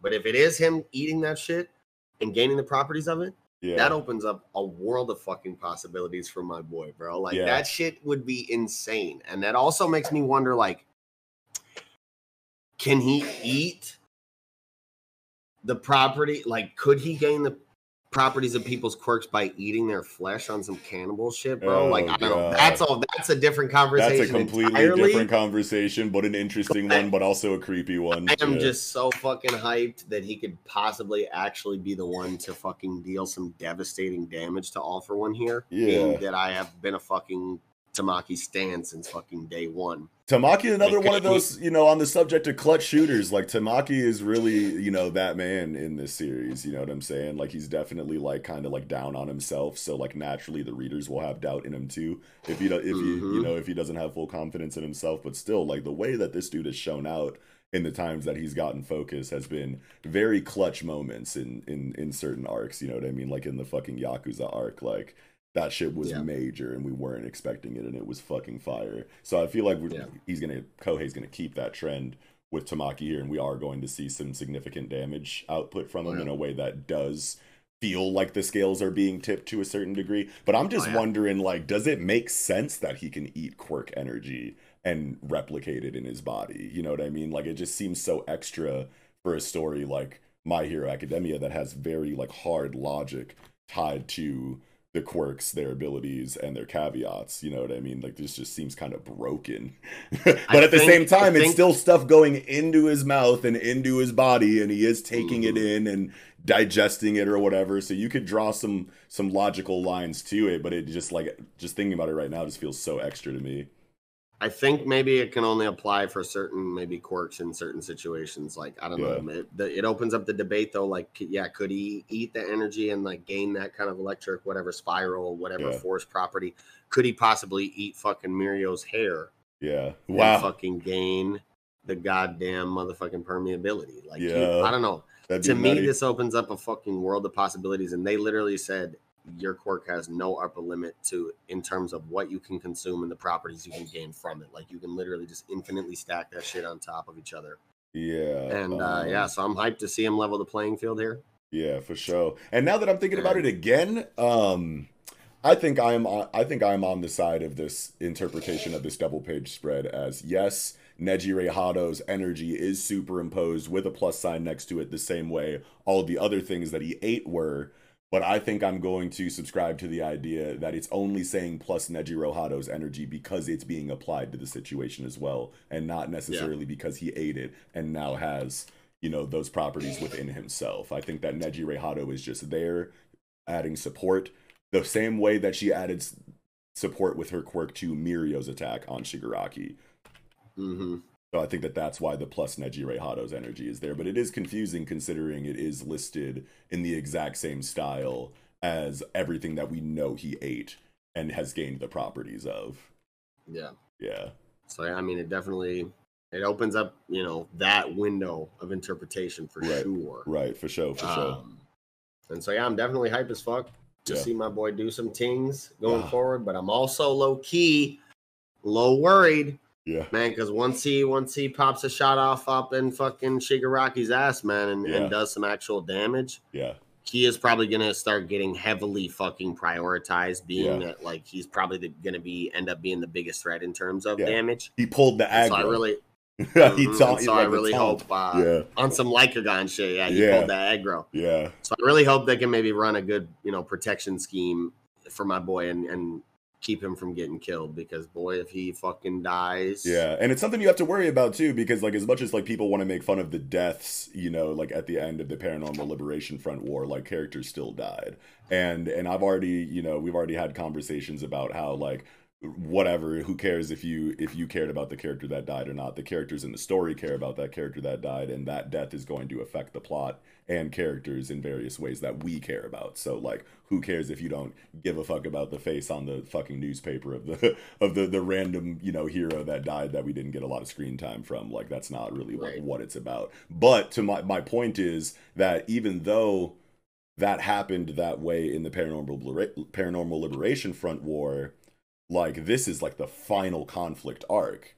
So like if we got light quote unquote light deaths from paranormal liberation front war, we can expect not just deaths in general, I feel like are going to be guaranteed for this final fight. Just want to put that out there. But we can assume that the gravity and the scale of those deaths is going to be that much high, much higher than Paranormal Liberation Front Wars, just because it's that final conflict of the story. So mm. it's like, yeah, it's like random, you know, Joe Schmo, you know, hero one through six died in Paranormal Liberation, but in this final one, we could see big names die, like that we undoubtedly care about, and that is worrisome and worrying, especially because they're just so close to Shigaraki right now, and it's like, who would be the characters that make the most sense to die in this, as far as like the cast of this last arc goes?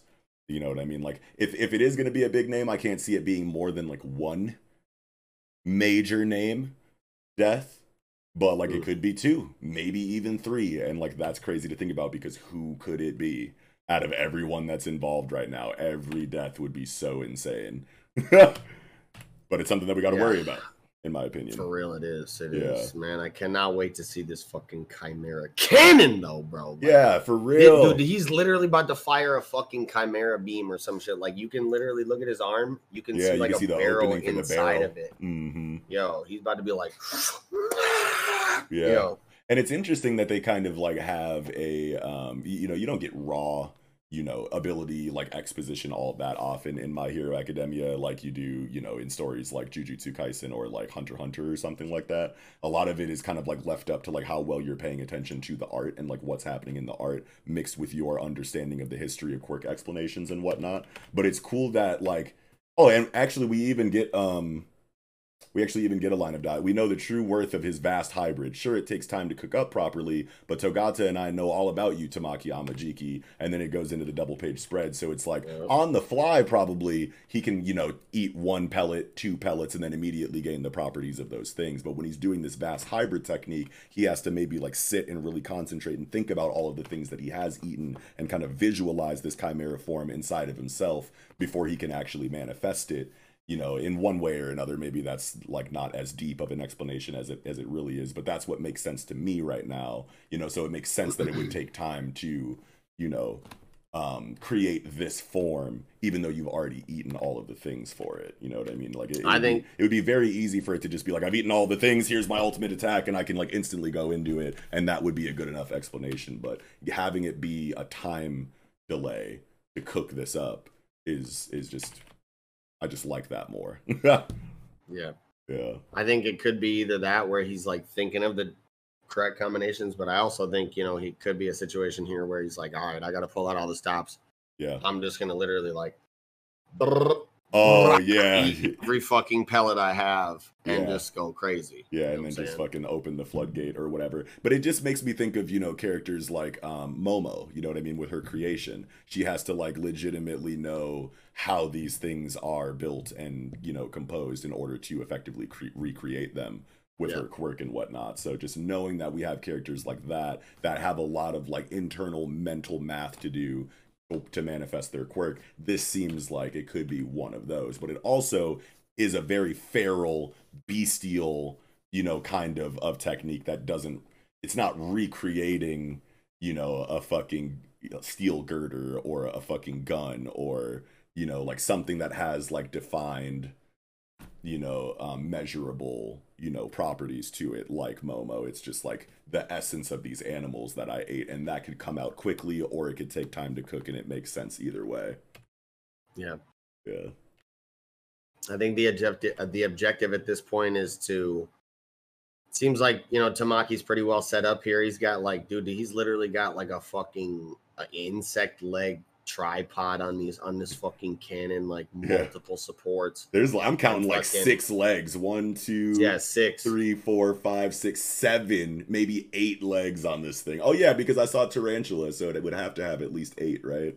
Yeah, yeah. Yeah. So this shit's gonna be insane, but I'm I'm betting they're gonna try now to maybe get you know Shigaraki to slip up for a second or maybe like plant him in a spot for a second so that he can really get a solid shot in with this fucking cannon and do some serious damage. Yeah, I can't see Mirio like being one to like take this strategy, but you never know considering the scale of the circumstances and the ah. threat level. But like the beginning of the chapter, you know, he Mirio sees that him talking about you know his friendship life has created a certain kind of response from Shigaraki, and it is kind of like funny in the moment where he's like. Sorry, bro. Like I didn't know that that was gonna, you know, freak you out like to that point. Like, but Mirio did notice that that is, you know, creating that kind of a response. So will Mirio, in order to create this blind spot for the Chimera Cannon, go back into that bag and be like, "Your friends never liked you." Maybe not your friends never liked you, but like some other kind of line of dialogue that will bring the the Shimura you know, um, back out of of Shigaraki for long enough for the Chimera Cannon to hit. Well, that's definitely a possibility, but something else that's super tragic and fucked up that I don't want to happen, but that I just thought about happening. is Huh. that, like, this is literally the special beam cannon, bro. Mirio is about to fucking like hem Shigaraki up for a second, yeah, and like you know Tamaki's gonna be like, "Bet I'm about to get this shot in." Like Mirio's gonna go, you know, im- impermeable at the last second. yeah, the shot's gonna go right through him. yeah, But Mirio's about to be like, "Nope, I don't even want to like chance going impermeable for that split second because this dude's fast and strong enough to probably get away in that Oh split second my not take lethal God. damage. So he's literally gonna fucking take the shot." Yeah, And it's gonna be the special beam cannon. I'm getting big special beam cannon vibes from this shit right now, bro. fucking Dragon Ball Saiyan saga type shit. And I'm Yo, dude, he's got him fucking hemmed up like Goku, like Goku and fucking Tama- Raditz. And Tamaki's like, go impermeable at the last second, bro. And he's like, "Mm, Yo. mm." And then that's still not enough to beat him. That would be so fucking. No, yeah, probably not. Oh my god, that'd be so devastating. It's like it Mirio, be how many times are you gonna do this? Because that's so in character for him to do that. What you just said. That is so in character for him to do that. And it's like, but but is Yeah. Kohei going to give us that again? Is the question. Man, that would be so devastating. But it would for sure probably allow them to get at least a big enough injury off on Shigaraki to like stave him off and slow him down until Deku can show up. Yeah, I definitely Um, hope that it wouldn't be like entirely in vain, obviously. You know what I mean? Like, because you never know a situation like, okay, that happens. Mirio takes the shot, goes through him, mortally wounds him, but then also does a fuck ton of damage to Shigaraki. It could be handled in a couple of different ways. It actually is effective in the moment, but then they don't have any other way to capitalize on that. And then eventually he regenerates anyway, making the sacrifice totally in vain. And then Deku beats him all entirely on his own you know, power or whatever after the fact, that would be like worst case scenario. That would suck so bad. Oh my god, please don't do that. But he like can- still can't regenerate though because he's got the erasure happening to him. yeah, yeah, and then like maybe, you know, something happens with the erasure that like, you know, makes that ineffective and maybe they blink or maybe they get taken out or something and he is able to finally regenerate before the Mhm. final fight with Deku because you want to assume that they'll be like full power when they fucking, you know, clash or whatever just to like up the epicness scale of it or whatever. You could talk about that too. But like the other possibility is that that either does or doesn't happen and the shot gets off anyway whether Mirio sacrifices himself for it or not. But like if he does sacrifice himself for this damage to go through, then I would hope that that damage would continue to be there and be a factor in the defeat of Shigaraki after like Deku pulls up and then has the final fight or whatever with him. I I would need if they were to sacrifice him, I would need that to come back in the dialogue in some kind of way like, "Oh, if that motherfucker didn't fucking shoot me, then I would have, you know, whatever, whatever, just so that it, you Well, know, yeah. didn't he lose the hyper regen? Like entirely? I believe he like I, am pretty Oh, sure from he Star lost and the Stripe? hyper regen to Star and Stripe. Yeah, Oh, but can he still like regen like on a smaller scale? I think so, maybe, but like not Yeah, instantaneously. Not like he was instantaneously like he was before. Okay. Okay. I just I'm just thinking of a situation. But his body is also like, like, apparently fucking, you know, adapting in weird ass ways that allow him to just like his his shoulder can puke fucking poison out and just do weird Yeah. shit. So yeah. who knows what the fuck will happen if he gets a hole punched in his fucking chest. Yeah, I would just know? hope that like if a if a scene like that did happen, that like the damage stayed until he was defeated, so that I didn't feel like it was like because it's like that's like insane levels of dread. You know what I mean? Like Yeah. that would make me feel so shitty. Like you did all of that, and yes, you got some damage on him, and it's all cool. But by the time you know Deku shows up, he's basically one hundred percent for that for the sake of that fight. I'd be like, "Fuck, dude, that sucks." yeah. yeah, I mean, at the end of the day, it, it, like they they would have bought the time, you know, it, so it wouldn't have been totally in vain because like if not for what everybody's done, like Shigaraki would have been off this motherfucker and destroyed it and on to the next fight, fucking shit up. You know what I'm saying? yeah, So like it's it's not in vain either way, but like it would be a very very dreadful and like just demoralizing situation if like they did all this and like in the end he does fucking like kill them yeah. fucking beats Eraserhead's ass and Monoma and like Deku Then pulls up and he, regenerates or some Deku shit. pulls up and he's like just finished regenerating, like everybody's laid the fuck out, and he's like, Yeah. ah, barely made it. And then Yeah. like, "Ah!" yeah, like if it, it like if it is done, like it, the execution can be stellar, and it like Kohei could write the shit out of it probably no matter what. But just thinking about the situation right now, just like makes me feel so sad and makes me feel like that would be so lame. But because like I'm thinking of it like from a, the perspective of like, is Kohei going, or from the idea that like is is Kohei going to give us a full powered Shigaraki versus Deku final fight? right. You know what I mean? And and if that is what he's going to give us, then this sacrificial moment I feel like would feel really lame if it was all for the sake of Shigaraki then becoming 100% for the sake of fighting Deku on that level for the final fight of the series. You know what I mean? So I'm seeing it from like an editorial perspective more than like a narrative perspective, which is probably why it feels like lame to me. But like if if that is really the route that Kohei wanted to take it, I trust that he would write the shit out of that and it would feel really good. Yeah. But I don't know. I think uh I think that's about all I had for this chapter of My Hero, man. yeah, I think uh I think that's all I had too. Good shit. All right. Well, with that, I think we can go ahead and get into the final chapter of the night, the Piece de Resistance, chapter 1055 of One Piece. A fucking massive chapter of One Piece, man. Yeah, dude. And uh I don't know, man. Rizo got straight up fucking drained, bro. Yeah, that's crazy. he might be out of there. Like I wonder if if they'll be able to treat that and how, Yeah, right? Like someone Yeah. getting all their shit leached out of them like that. yeah.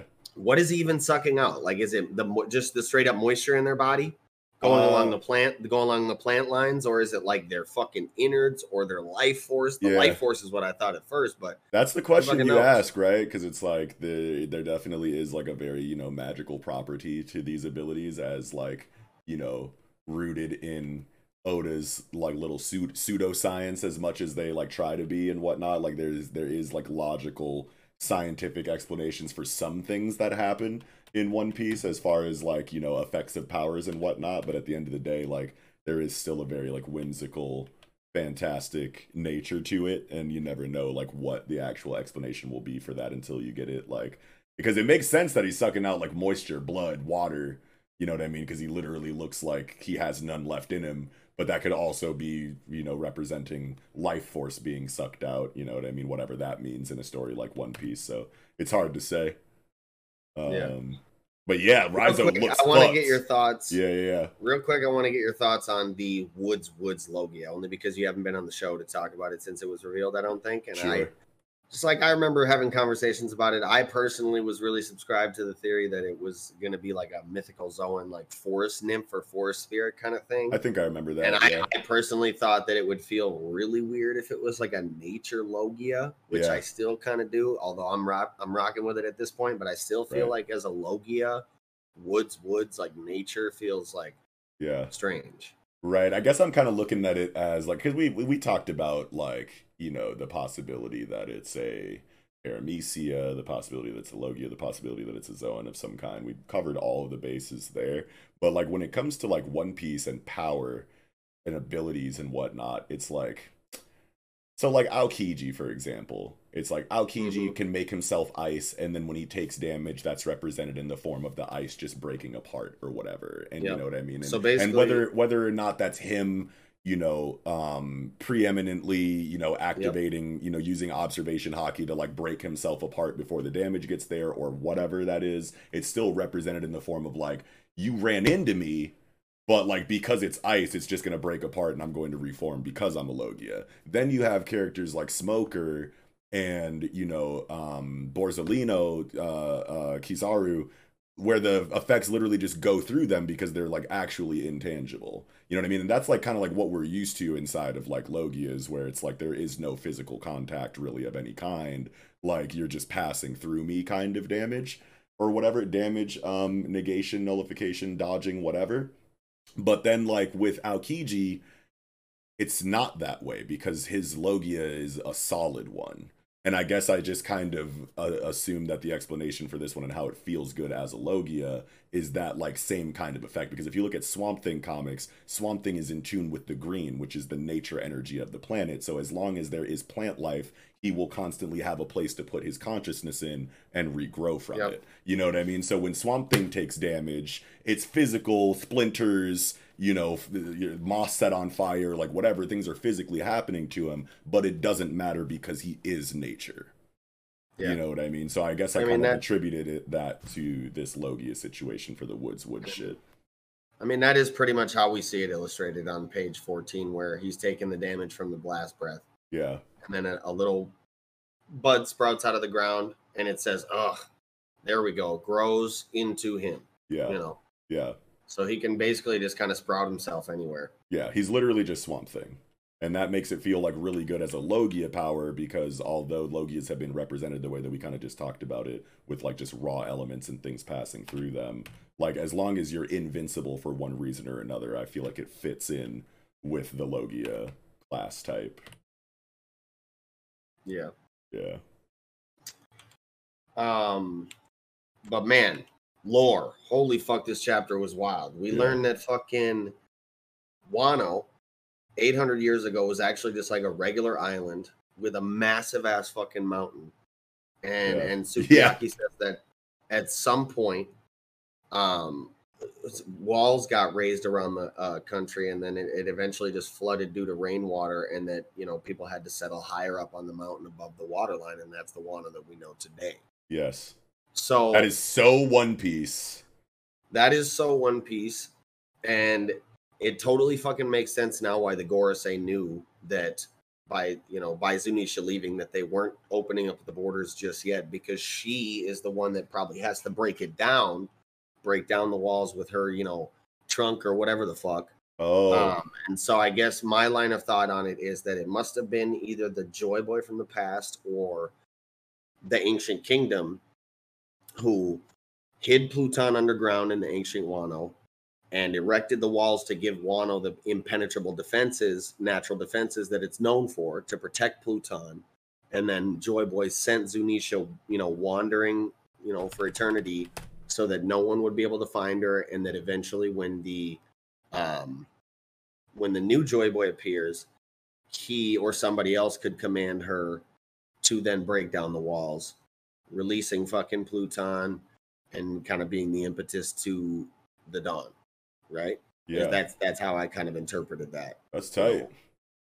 And so it's just like, holy fuck, man. yeah, it feels it feels so crazy that we're finally getting these fucking massive, huge fucking payoffs. Yeah, to these plot lines that we've been watching culminate for years. Right and it's just so fucking exciting, man. I can't wait to see fucking more. Yeah, and and like to like your idea, is, uh, to your idea about Zunisha coming in with the trunk and like breaking the walls down and shit, it's like that's the kind of shit that like makes so much sense for One Piece. That like every all of these players are in are in play and we don't know how they work together and then as soon as you find out what their roles are the shit kind of just like fits together like a puzzle like yes Zunisha is so big of course they have a trunk big enough to tear these fucking walls down you know what I mean? Like that makes a lot of sense just because of what we know about, you know, just the, the entire situation. It's like there's big walls, no one can get in. The wa- the rainwater has been like lifting because it has nowhere to go. What do you do about mm-hmm. that? You need something to destroy this thing, and obviously Pluton is a cannon that could destroy walls, sure. But like also Zunisha is right there, and if Zunisha came in and did that, it'd be like, duh, oh my god, yes, why didn't I predict this or or whatever and whatever. And it's also kind of like reminds me of um the uh, Ashura Kingfisher One Piece ending theory from like way way back in the day on like the Oro the Oro Jackson and Arlong Park forums back when they were a thing, where he was Man, talking really? about how like yeah, like he was talking about how Pluton's gonna be the weapon that blows up the reverse mountain. Then once the reverse mountain is gone, all of the seas converge into the all blue, and like it just fits together like a puzzle, like in that way, you know. And and like that's why when you said that shit about Zunisha like being the thing to knock the walls down, it just like made me think of Pluton destroying reverse mountain and that Ashura Kingfisher theory, and I was just like, man, like Oda is so like good at creating that kind of like vibe in his story that things will come together like that perfectly.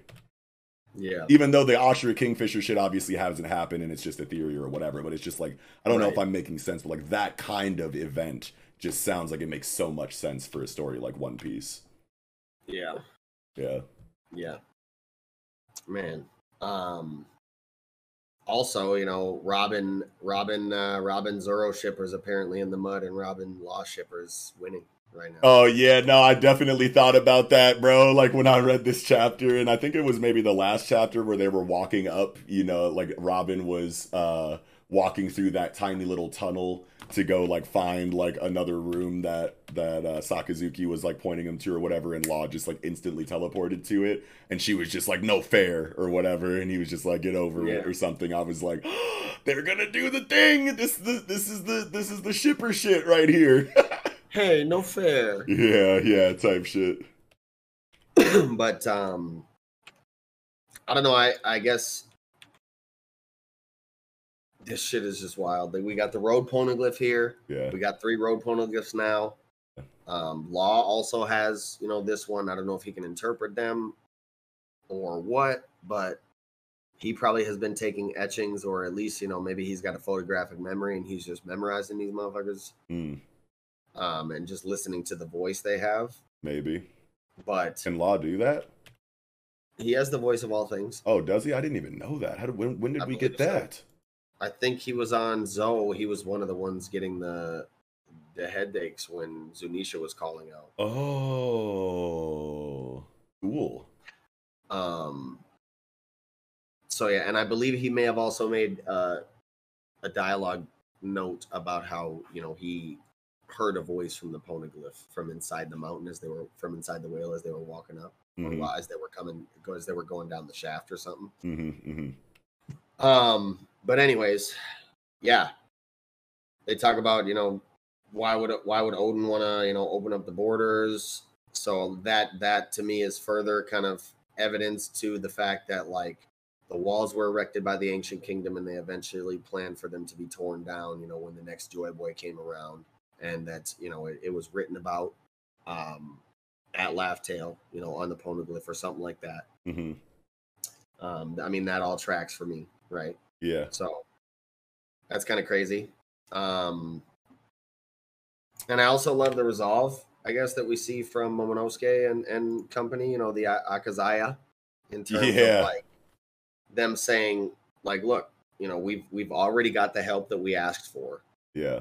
Um, so now it's our responsibility to like run and protect this country from anybody who might try and come fuck with it Right. and uh, not only does he want Yamato to like be able to be free and like live, you know, live their own life and make their own decisions, but along with the samurai line of thinking, they're like it would also be shameful for us to continue asking for more and more help. So like Yes. we really have to stand up to this dude right now, and we cannot continue to ask for help, even though we obviously know, you know, Luffy and the gang are Will gonna hold us down. shit Yeah. Yeah. but like it, it definitely feels good inside of that like samurai archetype Honor code type so, shit. Yeah. honor code bro. Bushido. But see, like what's what, what's tight about it is is the line of dialogue on eleven in the middle panel. If we must ask for help from those who are about to leave, then we will never be able to protect Wano. And honestly, I think that the translation might be better in the TCB for this one because I remember reading that and it just felt like it made so much about? sense and it was so powerful. I'm about to pull it up right now.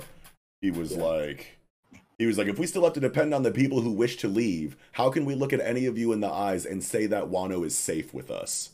Mm, Bangs way harder in the unofficial translation. good. It's Along like- the same lines as always, but Yeah. like you know, the different verbiage does kind of slap a little harder. Right. It's like, how can we tell them that we got it after these motherfuckers leave if until the very end we needed their help until they left?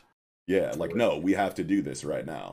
And that was just like such a banger for me. And I love how Momo is the one who's delivering this right now because, like, a lot of people, Yeah. maybe not a lot of people, but some people might be kind of like upset with the fact that, like, Momo seems to be pretty broken right now with this with this with this Zoan fruit and how he kind of like skipped, you know, his childhood and whatnot in order to like become this like broken new, you know, like king of the land or whatever. And it's Right. like at the end of the day, like he was given a very broken power. You know what I mean? Right. Like he didn't want it. You know what I mean? But it is the fruit that it is, and we are now seeing it for what it really is after Yes. arcs and arcs of not knowing what the full range of the capabilities of this fruit were because the wielder was so young and naive and scared mentally. You know what I mean? Like he has always had this power, but like he just didn't know how to use it. And the fact that it's taken multiple one piece length arcs in order for us to finally see it does not feel cheap in any way to me. You know what I mean? And on top of the the fact that he has this damage output now, Oda is still going out of his way to let you know that he's not as nice with it as he could be. You know what I mean? Like his No. aim, his aim is off. You know what I mean? Like he uh, things like that, you know, that let you know that he's not just, you know, final form OP, you know, Momo just because he got, you know, sent just because he got matured 20 years. Yeah, you know what I'm saying? Like it's but but at the end of the day, like we this is just us knowing that this has always been a very strong devil fruit. And we just Yeah. haven't been able to see what it can really do because of Momo's character. So Yeah. I, I mean, I'm very always- happy with it. Yeah. We always knew for sure that it was going to be something, but we never, Yeah. like you said, really knew until like, especially we got to look at Kaido's fruit, and then we noticed kind of the the similarities. Right. Um, but it's it's definitely super insane that he was able to pull off a full blown blast breath here Yeah. and actually blast Buddy through his fucking chest. Yeah. Um, and it's got me like you were kind of alluding to that like this, you know, I'm sold now 100%. This is a perfect copy of Kaido's fruit. Yeah, for sure. And we'll probably see Momo in the future with like all of Kaido's abilities, right? You know, hybrid form, I think. Hybrid form Momo. Momo's bro. hybrid's gonna go stupid. Da, da. Oh so my that obviously has me super hyped. But it also makes me wonder why the fuck Vegapunk called this route a failure, bro, when it's clearly not. Like, right? Yeah. Maybe I feel like there's a couple different options in terms of this thought line. Maybe he just didn't want, you know, because there's theories that Vegapunk is secretly on the good side. He's working against the world government. I think know, so, also sure. protecting his own interests. Yeah, I definitely am subscribed to that side. For Um, So sure. maybe he didn't want number one the government to know and have their hands on such a power, yeah, or to know that he actually was capable of artificially perfectly replicating any given fruit that they wanted. Like, could you imagine the fucking workload? right, right, right. Or um, second, I guess maybe he was such a perfectionist that even the fact that it was just a different color classified it as a failure in his mind, or the Yeah. fact that it wasn't aesthetically the same as Kaido's fruit because we saw that it did look kind of like a smile. Yeah, Um, and Kaido's fruit probably had that nice, you know, aesthetic design like devil fruits do. yeah, So that could be, you know, a, a funny, you know, line of thought as well to it. yeah, There's also the possibility that he literally would would have no idea,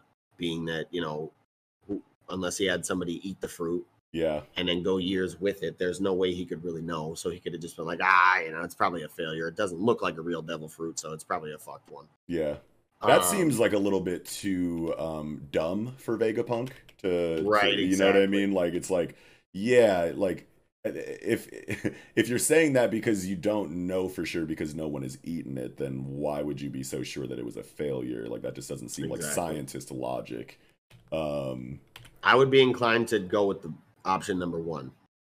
He's on. He's working against the government. He did not want them to know that he had the ability to do this, or Yeah. them to have the access to this power and give Yeah. it to like an admiral, which you know they fucking. but then why would he just do? Why would he do it then? Why would he? Um, Why would he make the perfect fruit if he could have just not made the perfect fruit and lied? And how would they know? No one's mind is on his level. He could just say, "I I blew it," and and it was a failure. And then they would have to just, they would just have to take that at face value. Like, how, who's going to argue with him? maybe, Yeah. maybe this dude is like omniscient, Mm. omnipotent, and Mm. like maybe he's a fucking I don't know, who dude. With Vegapunk, the options are like unlimited. Yeah. Like maybe he is literally from the fucking Void Century, yeah. and he like knows about some shit. Maybe he knew that Momo was gonna be there, so he made that fruit, said it was a failure, left it on Punk Hazard, and knew that Momo was gonna wind up eating it somehow. Yeah. Yeah. That that could be Through cool maybe too. some time forward time traveling technology or he maybe have he just um maybe or he maybe just- he's just omniscient in a way, or the just got- Century. or there's just other characters involved that gave him information to let him know True. that things were going to happen in a certain way. You never know like what kind of intel he gets or who saw the ship with certain characters on it heading towards Punk Hazard, et cetera, et cetera. You got free writer Yeah. Abusa who's invisible and be fucking snitching on people. Like you never know.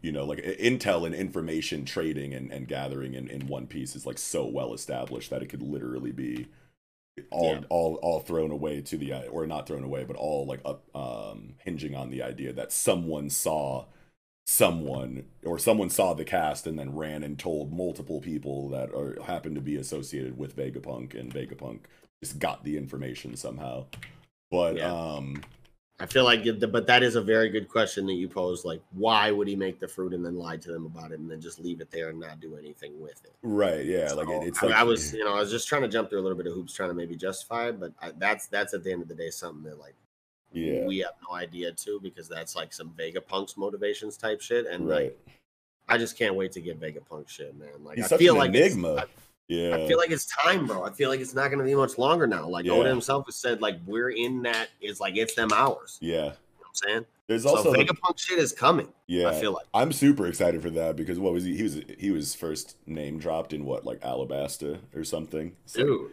like so- way back, yeah, way way back. so long ago, and it's like, man, that's the one that Oda's been hanging on to for real, for real. You know what I'm saying? Besides the Void history, obviously, but um, Yeah, but yeah, I don't know. Maybe it's a situation where um, maybe it's a situation where he said it's a failure because it was perfect, and he wanted it to not be perfect because he doesn't want the government, you know, or anyone to have this kind of technology. So he's like, ah, damn, I did it perfectly. It's a failure in his eyes, like because it's going against his wishes or like what the potentially giving the world government more power. It's like, god damn it, why did I make this for these motherfuckers? I wish that I didn't. Mhm. And it's perfect. So if they get their hands on it, it's over. Like I failed.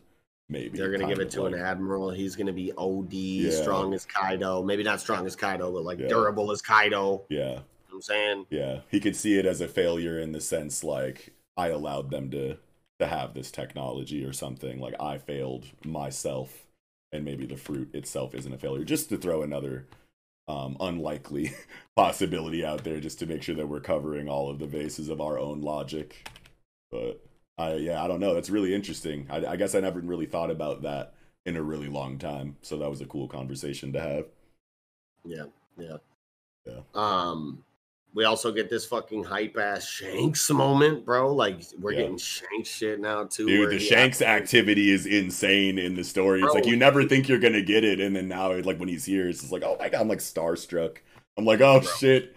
he literally flexes on Green Bull this chapter to the point where he literally pulls out of Wano. Like yeah, I'm I'm on my edge to see what the fuck other plans he has as for why he's here. Like Yeah. I really hope he's not on any fuck shit, man. Fingers Yeah. crossed. Like maybe he's just pulling up to try and take a copy of Kaido's poneglyph or something. yeah.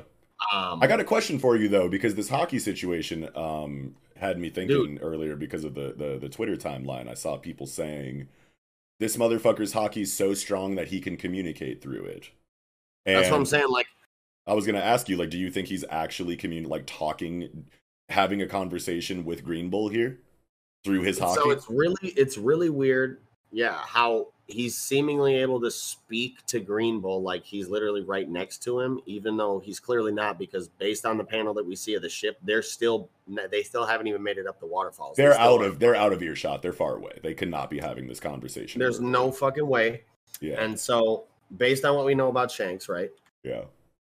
We we we can assume str- we can pretty sa- safely and strongly assume based on his philosophy for his crew and the character and what we've seen from him so far, he does not have a devil fruit. Right. and so it can't be associated with that. Yeah. The only the only thing we really have to go off of is that he is in fact the only character within the series besides Gol D. Roger that has been stated by the author to have mastered all three types of haki to the highest possible degree. Sure. And And, so, so could, this could just be the It has to be associated with that. haki. Like it, it has to be something with either observation haki or or or house like conquerors like it has to be associated with haki in some way because like you said they're definitely out of earshot there's no way this motherfucker's hollering yeah. so he definitely has to be able to like speak or communicate or like impose his will and intent through his haki in a way where like even though he can't hear him like he can definitely understand what the fuck he's like meaning Yeah, to do I don't saying. exactly. I don't think that they're having a conversation at all. Is what I was going to say. I think that this is literally because I don't think that Green Bull ever responds in a way that confirms that he's actually responding to what Shanks is saying. You know what I'm saying? Because he's like that's I think he supreme. He's like that's supreme. He's like wait, stop. That's Supreme King Haki. Who's doing that? And then he says the red-haired pirates. Are you nearby? Now we have that moment there. So, but then we also have the moment at the end where Luffy seems to be able to put it together that that's Shanks's haki as well. So like and obviously Luffy isn't communicating to Shanks through his haki. So he didn't get the information that this is the red-haired pirates because Shanks told him, right? So then there's one example of him not responding in a way that actually confirms that they're having a conversation. And then Shanks is sitting here going, Now, I'm not accusing you of fighting dirty, Navy man, but when the new shoots that just changed pirating history are exhausted from their feet, don't you think that what you're doing is a bit much? Are you that afraid of the new era? And he's clearly Yes. saying that to Green Bull, but then Green Bull's response is, Look, I'm not picking a fight with you guys. Not yet. Fine, fine. You know what I mean? Like that doesn't seem like it's a direct response to what Shanks just said. He says, "Are you that most- afraid of the new era?" And he says, "I'm not trying to fight with you." Right. And and he, think- and it makes sense for him to say, "I'm not trying to fight with you" because he's locked down by Shanks's haki right now. So I don't think he can hear any of these words personally. I think the most indicative thing for me that he can maybe like possibly hear the words is the fact that like when Shanks is talking, dialogue bubbles of Shanks are superimposed over a panel of Green Bull in which he does have that like reactive Yeah, Ulysses Right. uh, bubble where Yes. he's like, "Oh Yeah. shit!" Like that to me is the biggest thing that you could say is indicative of the fact that he is actually hearing what he's saying right now in some Right. way, shape, or form. right. Um, but I mean, there's really nothing. you could also just say that that's just him like reacting to the haki that he is being affected by right now. Like, also yeah, the other thing to me would be the scree. What is the scree? yeah, the scree, yeah, yeah, yeah. Is that like a That's the that's the like, haki. tuning yeah. into his fucking shit, and now you can hear what Shanks is saying. It could be that. It definitely could be that, but it also could just be the will of Shanks hurting him. you know what I'm saying? Like that could just be a sound effect for and it doesn't even look like it's a sound effect, honestly. It's coming out of the gutter like it's a dialogue bubble. So like honestly, I think it's supposed to be confusing. I think it's I think And we're supposed to we're supposed to have this conversation. Oda wants people to not be sure of this and talk about the possibilities in one way or another because it is honestly entirely too vague for me. And people seem to be like for sure and confident about the fact that he's communicating through haki right now. And like I think that it is like purposely ambiguous. I think the other thing that you could say is pretty indicative of it, of the of the situation being that they can hear or he can hear him is that like it would seem pretty dumb for Shanks to speak in this way as if he can hear him and he's right next to him when he can't, right? Right. Maybe this that is just like would seem pretty dumb. Like the dialogue in itself would be pointless.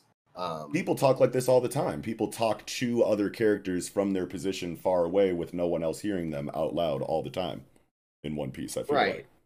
but it would just seem like contrived in a way where like he's flexing his haki letting him know he's there and if that alone is enough to like make him back down, then what is the point of him saying this? Like it just and he's like basically just talking to himself. Yeah, because he wants to get it So, out. like- he wants to. He's. I don't know. I feel like you could say a lot of things to yourself while you're in a situation like this, hemming somebody up with your haki.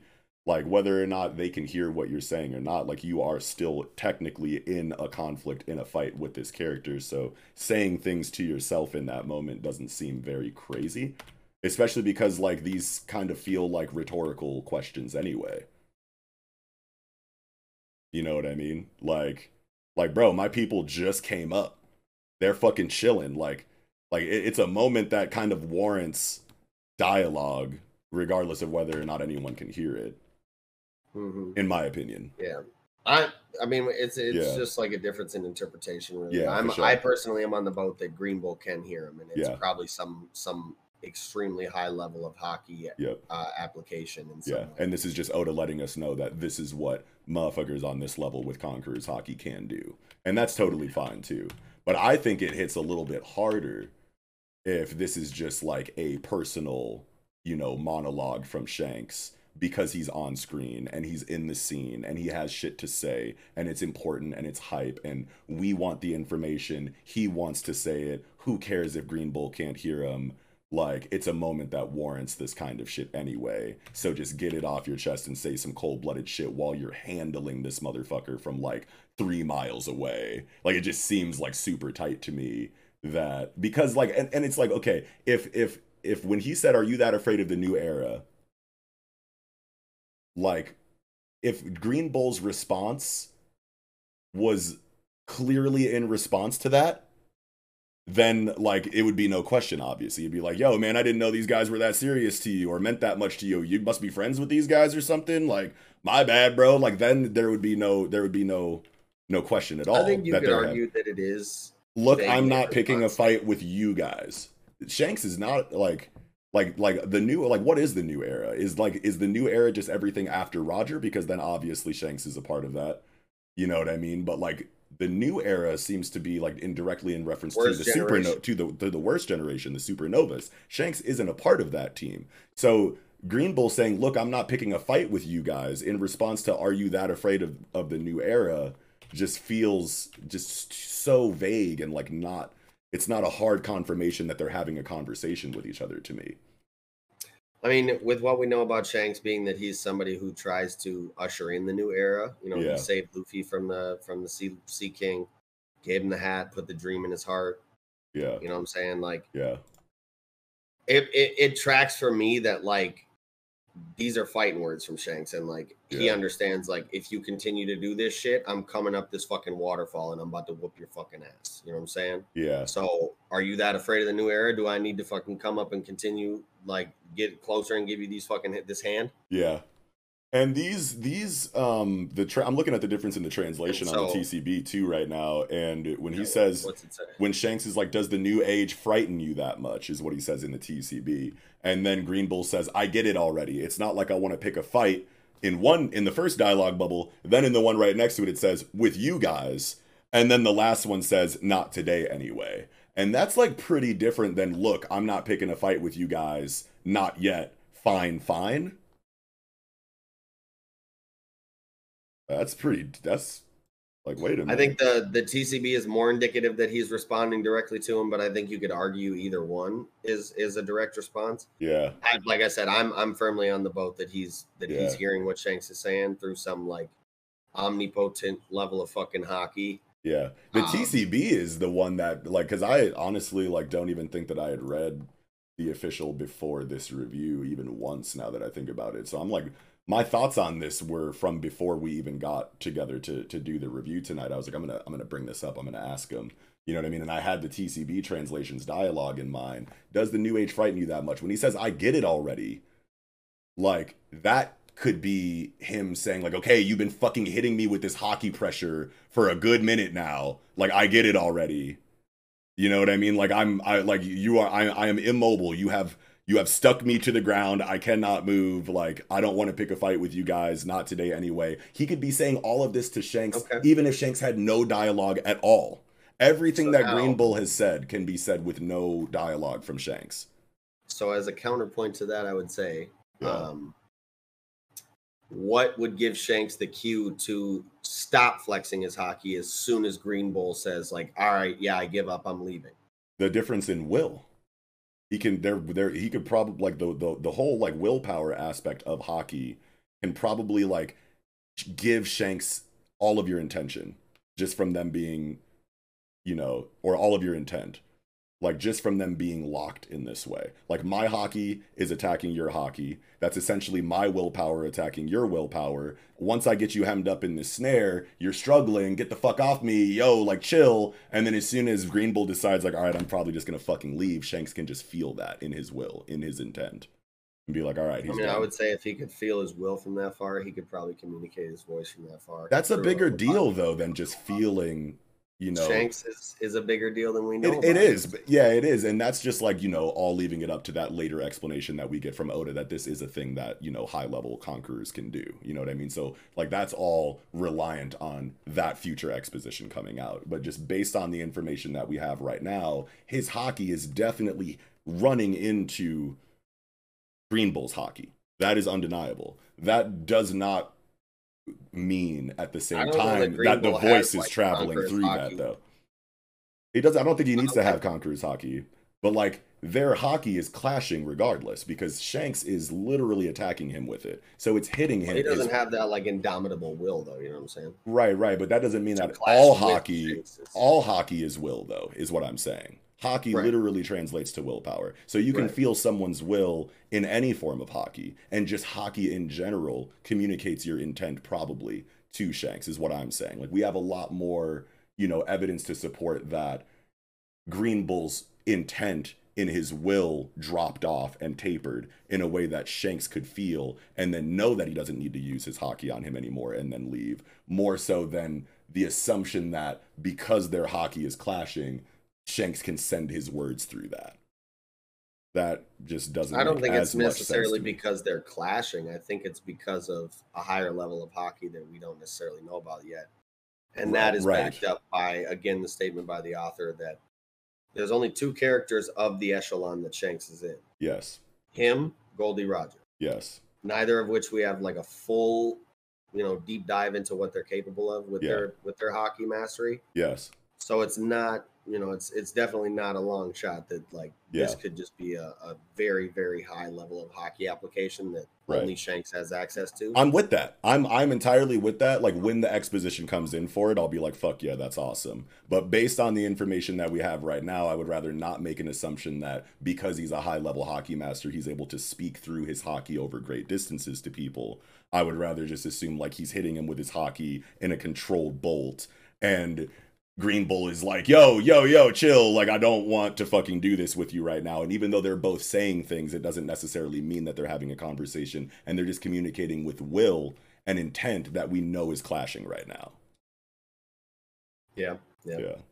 I mean, I think, I think there's a good bit of evidence to support that he could be fucking tossing his voice here, but shit, right. let us know in the comments what you think about it. I'm sure, I'm sure you guys will regardless. Yeah, for sure. Um, I guess another thing is that it's really weird how um oh another thing worth noting actually is that people are also thinking this um silhouette in the top left corner of page 16 yeah.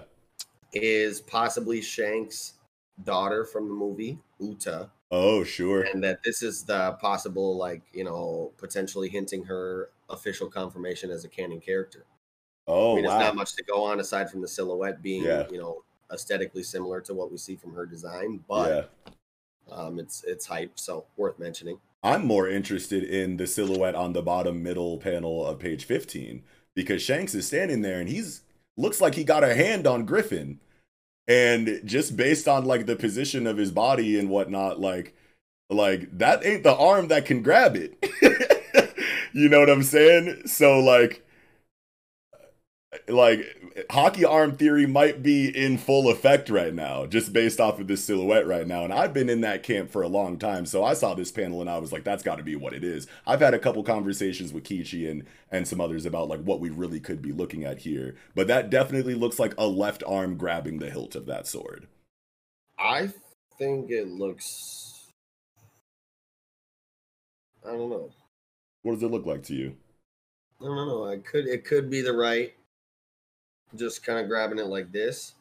Yeah, but it doesn't look like the wrist is in the right position for that, and the meat of the fist is above the wrist.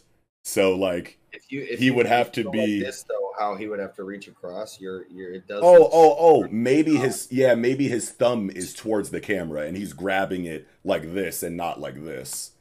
He's grabbing it with his like like, oh man, this is Like really hard to like do on a podcast.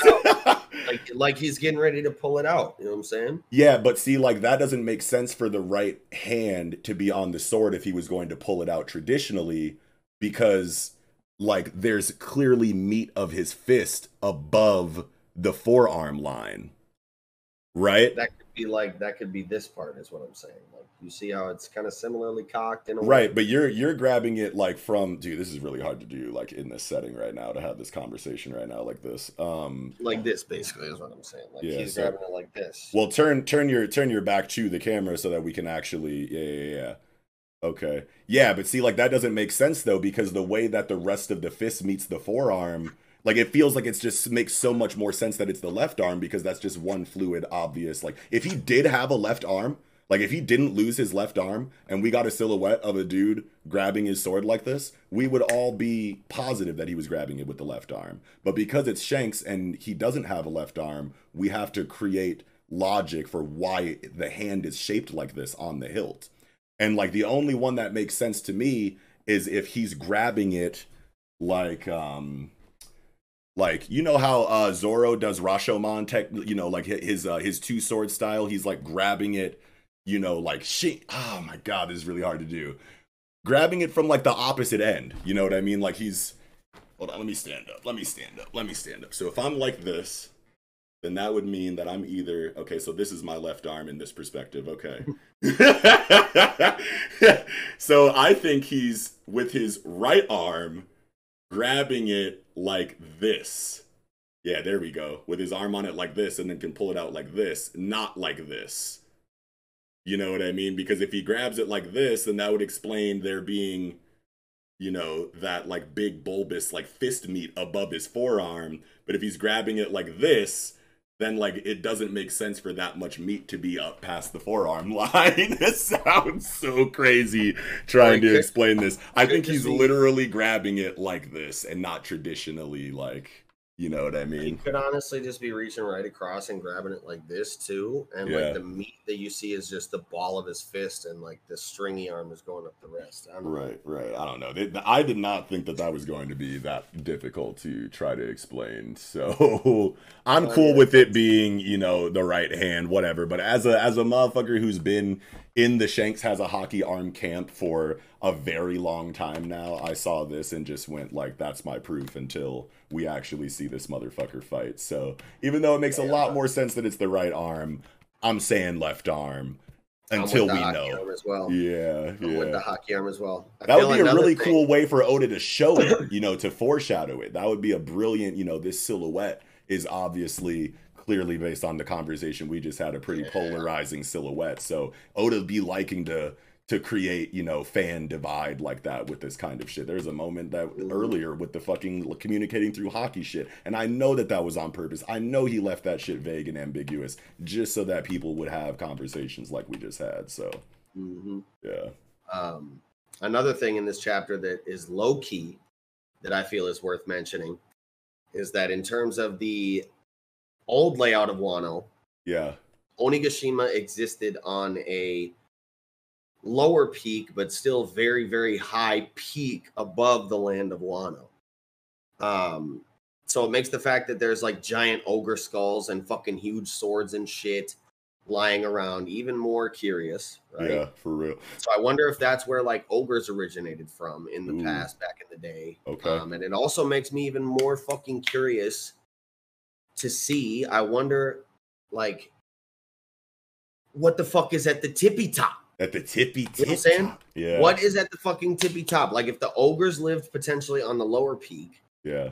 then then what could possibly be going on at the highest summit. You know what I'm saying? Does Yeah. another ancient race like originate from there or potentially live there currently? Yeah. Is there even more fucking lore like awaiting us at the top? Is fucking Uranus up there low key? Hey, like- wait a minute. Man, this this fucking chapter is just so packed full of lore Yeah. and answers.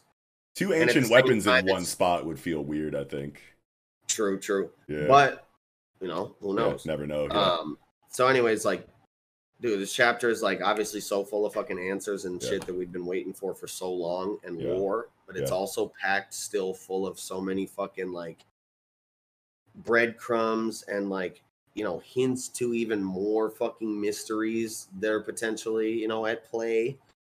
Um, and this is honestly just so fucking. This is Oda at his finest, bro. And Yeah. he's flexing so fucking hard right now and showing his mastery as a storyteller. yeah. And I'm absolutely here for every fucking second of it. Absolutely. Like we were saying. This ride the, about uh, to go on is about to be insane, and I cannot wait for this fucking climactic era Yeah. One Piece that we're going into, bro. Like we're Yeah. really we're re- we're eating good as fuck, and it's Oh, yeah. really them hours. And like I'm I'm not ready for One Piece to end. I'm Me yeah. neither. I like tear up like every time I think about like just how close it is to being finished.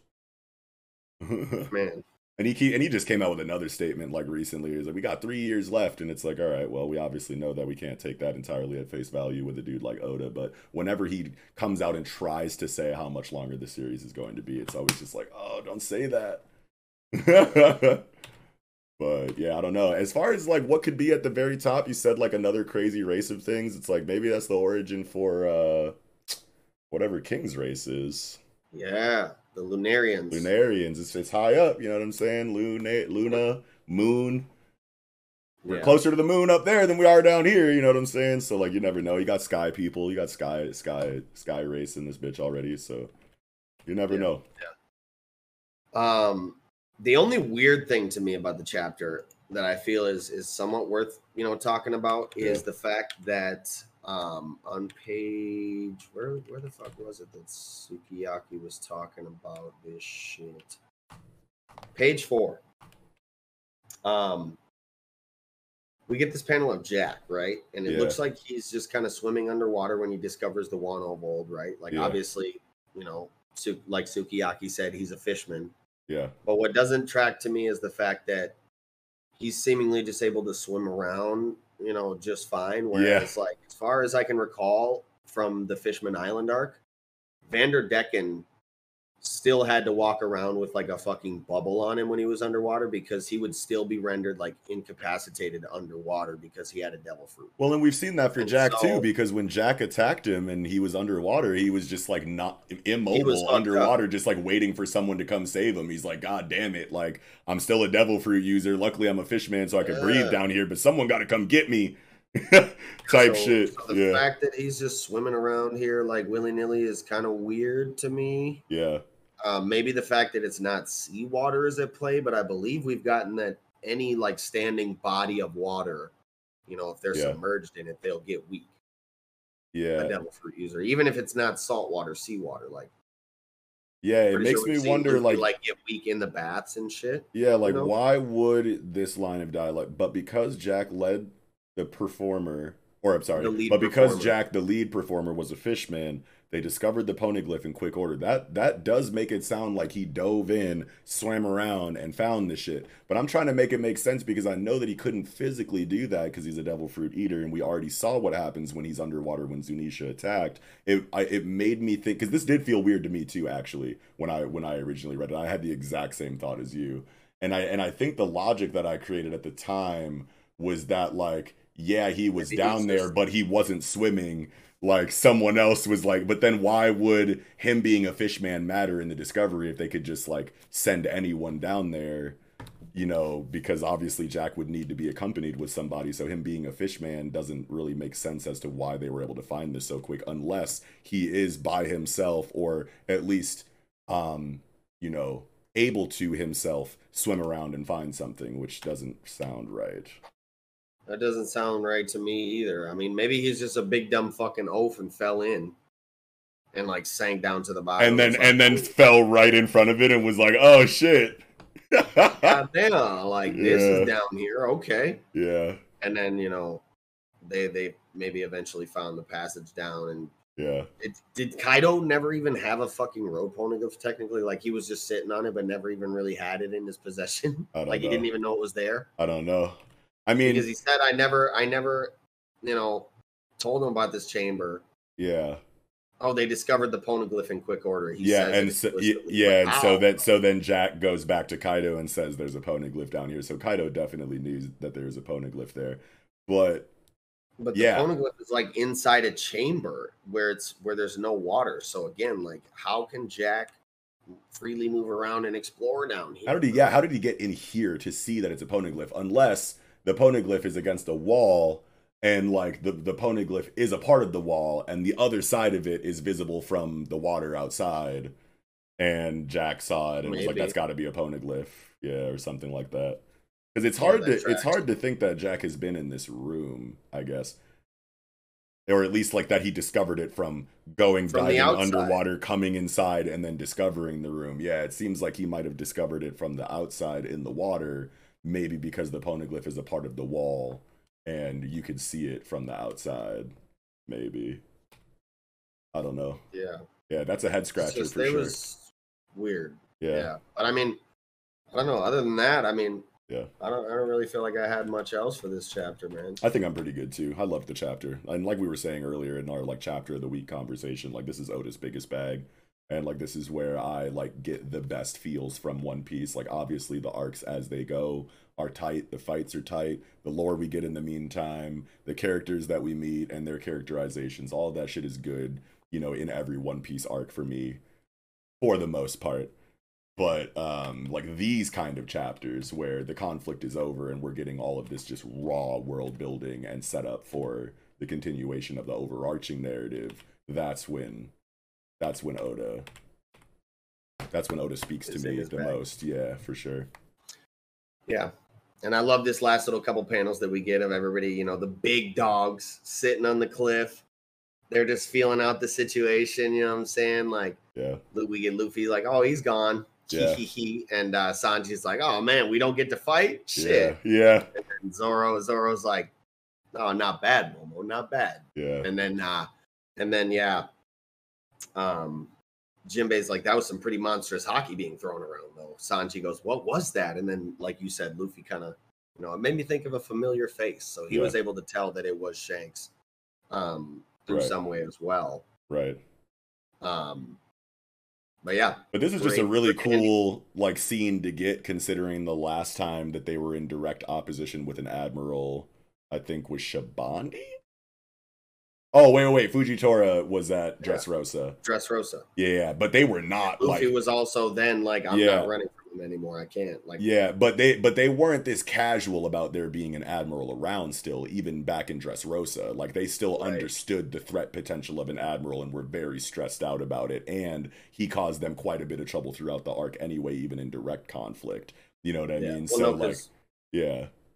Well, Zoro even said in Dressrosa, like, "Yo, that's an admiral. Like, let's get out of here or whatever." Right, And then type that was shit. Luffy was like, "No, I, we can't run from these types of people anymore. If we want Right. to be these motherfuckers, we got to be these motherfuckers." You know what I'm Right. saying? Exactly. And then Um, now to have this next admiral encounter be one that is just so chill and casual, eating fucking takoyaki on the cliff. Like the Akazaya Nine got ready it. to activate. Yeah, Like, yeah. Literally ready to activate. They're like feeling it out. They're like, "Hmm, did they got it? Yeah. Did they got?" And you can tell, like, if it even went slightly in the wrong direction, they were about to.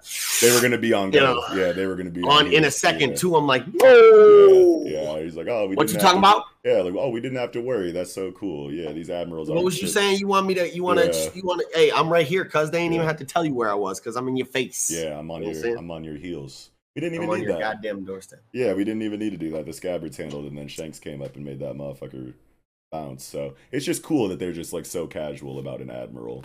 Yeah, no, definitely. Yeah, yeah, I agree. yeah. But that's all. I Can't wait to see uh, you know, what we get the next time we do get like, you know, straw hats against the admirals or something, man. They're about to get slid with like little difficulty, and it's gonna be funny as fuck. I bet.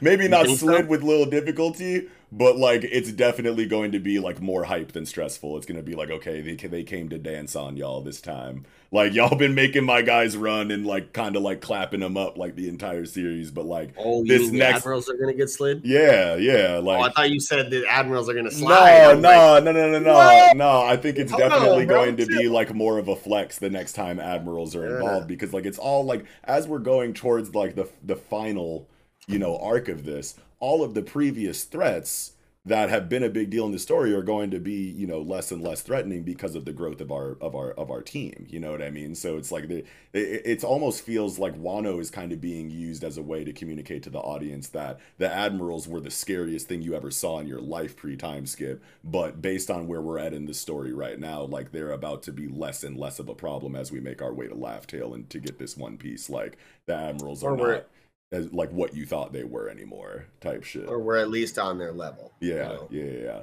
Well, and again, it doesn't seem like Green Bull's necessarily like like petrified, afraid. Like he's like he's literally kind of talking shit on his way out. Like, oh yeah, we, you know what I'm saying? We'll, we'll get you later, type shit. yeah Like, Yeah. I'm not ready right now to Yeah. fight your whole crew Yeah. solo.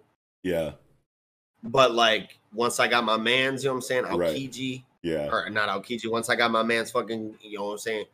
Fujitora. Kizaru, Kiz- Fujitora. Kizaru, Yeah. You know what I'm saying? Akainu there. We got Yeah. the whole navy there, bro. Like, we'll take That's a big deal bro. no matter what. Absolutely. But I feel like in terms of like single admiral combat, I feel like the fucking straw hats got that at this point and it's not Oh yeah, like if you if you go back to Sabaody right now with the straw bats, like yeah. straw bats, yeah. like this is pretty much it. Like like Yeah. Kizaru pulls up, you know what I'm saying? He's making his way through, you know what I'm saying? And they're not running, like they're Yeah. chilling. They're like, okay, do we got to activate right yeah, here? like we oh, want to we're do this right now. Like we could do it right now if you want. You know, it's like similar to like how Rayleigh kind of like was to Kizaru. Yeah, you know, when they kind of like clash, it'd be a very similar like dynamic. He's already probably be like, "You guys got too big. You guys are super strong now. Oh shit, I don't know if you guys are kind of scary now. I don't know if I really, yeah, type shit. Yeah, yeah, you know, but like, yeah, if it was all the fucking admirals on a team, like that's a problem for any character in the series. Oh yeah, But like, yeah, I feel like in in terms of like how they feel about the admirals in general and what Oda is trying to tell us about how the Yep. the, the straw hats kind of scale in comparison to an admiral, it's not We're really anything to really be worried about anymore, and that just feels really cool. yeah. We're on their level now. Oh, and especially if it's the if especially if it's the the monster monster quartet against Right, one. right, yeah, Oh, we mopping them. yeah, we like, out here. mm, yeah, yeah, Rang gang gang. We gonna hit him with the motherfucking gomu gomu no. booty jumbi. Fucking Santori. Hamiwara Seiken. Karate. Yeah, Come in on him like, what the fuck you talking about, bro? Get the fuck down. yeah, fuck yeah. Yeah, no, I think that's all I had for One Piece. Wow, man, goat piece this week. Yeah, I'm good too, man. Incredible chapter, incredible week in jump. Fuck yeah. Well, shit, that'll do it for this chapter of One Piece, and that will do it for this week's episode of the Project Manga Podcast.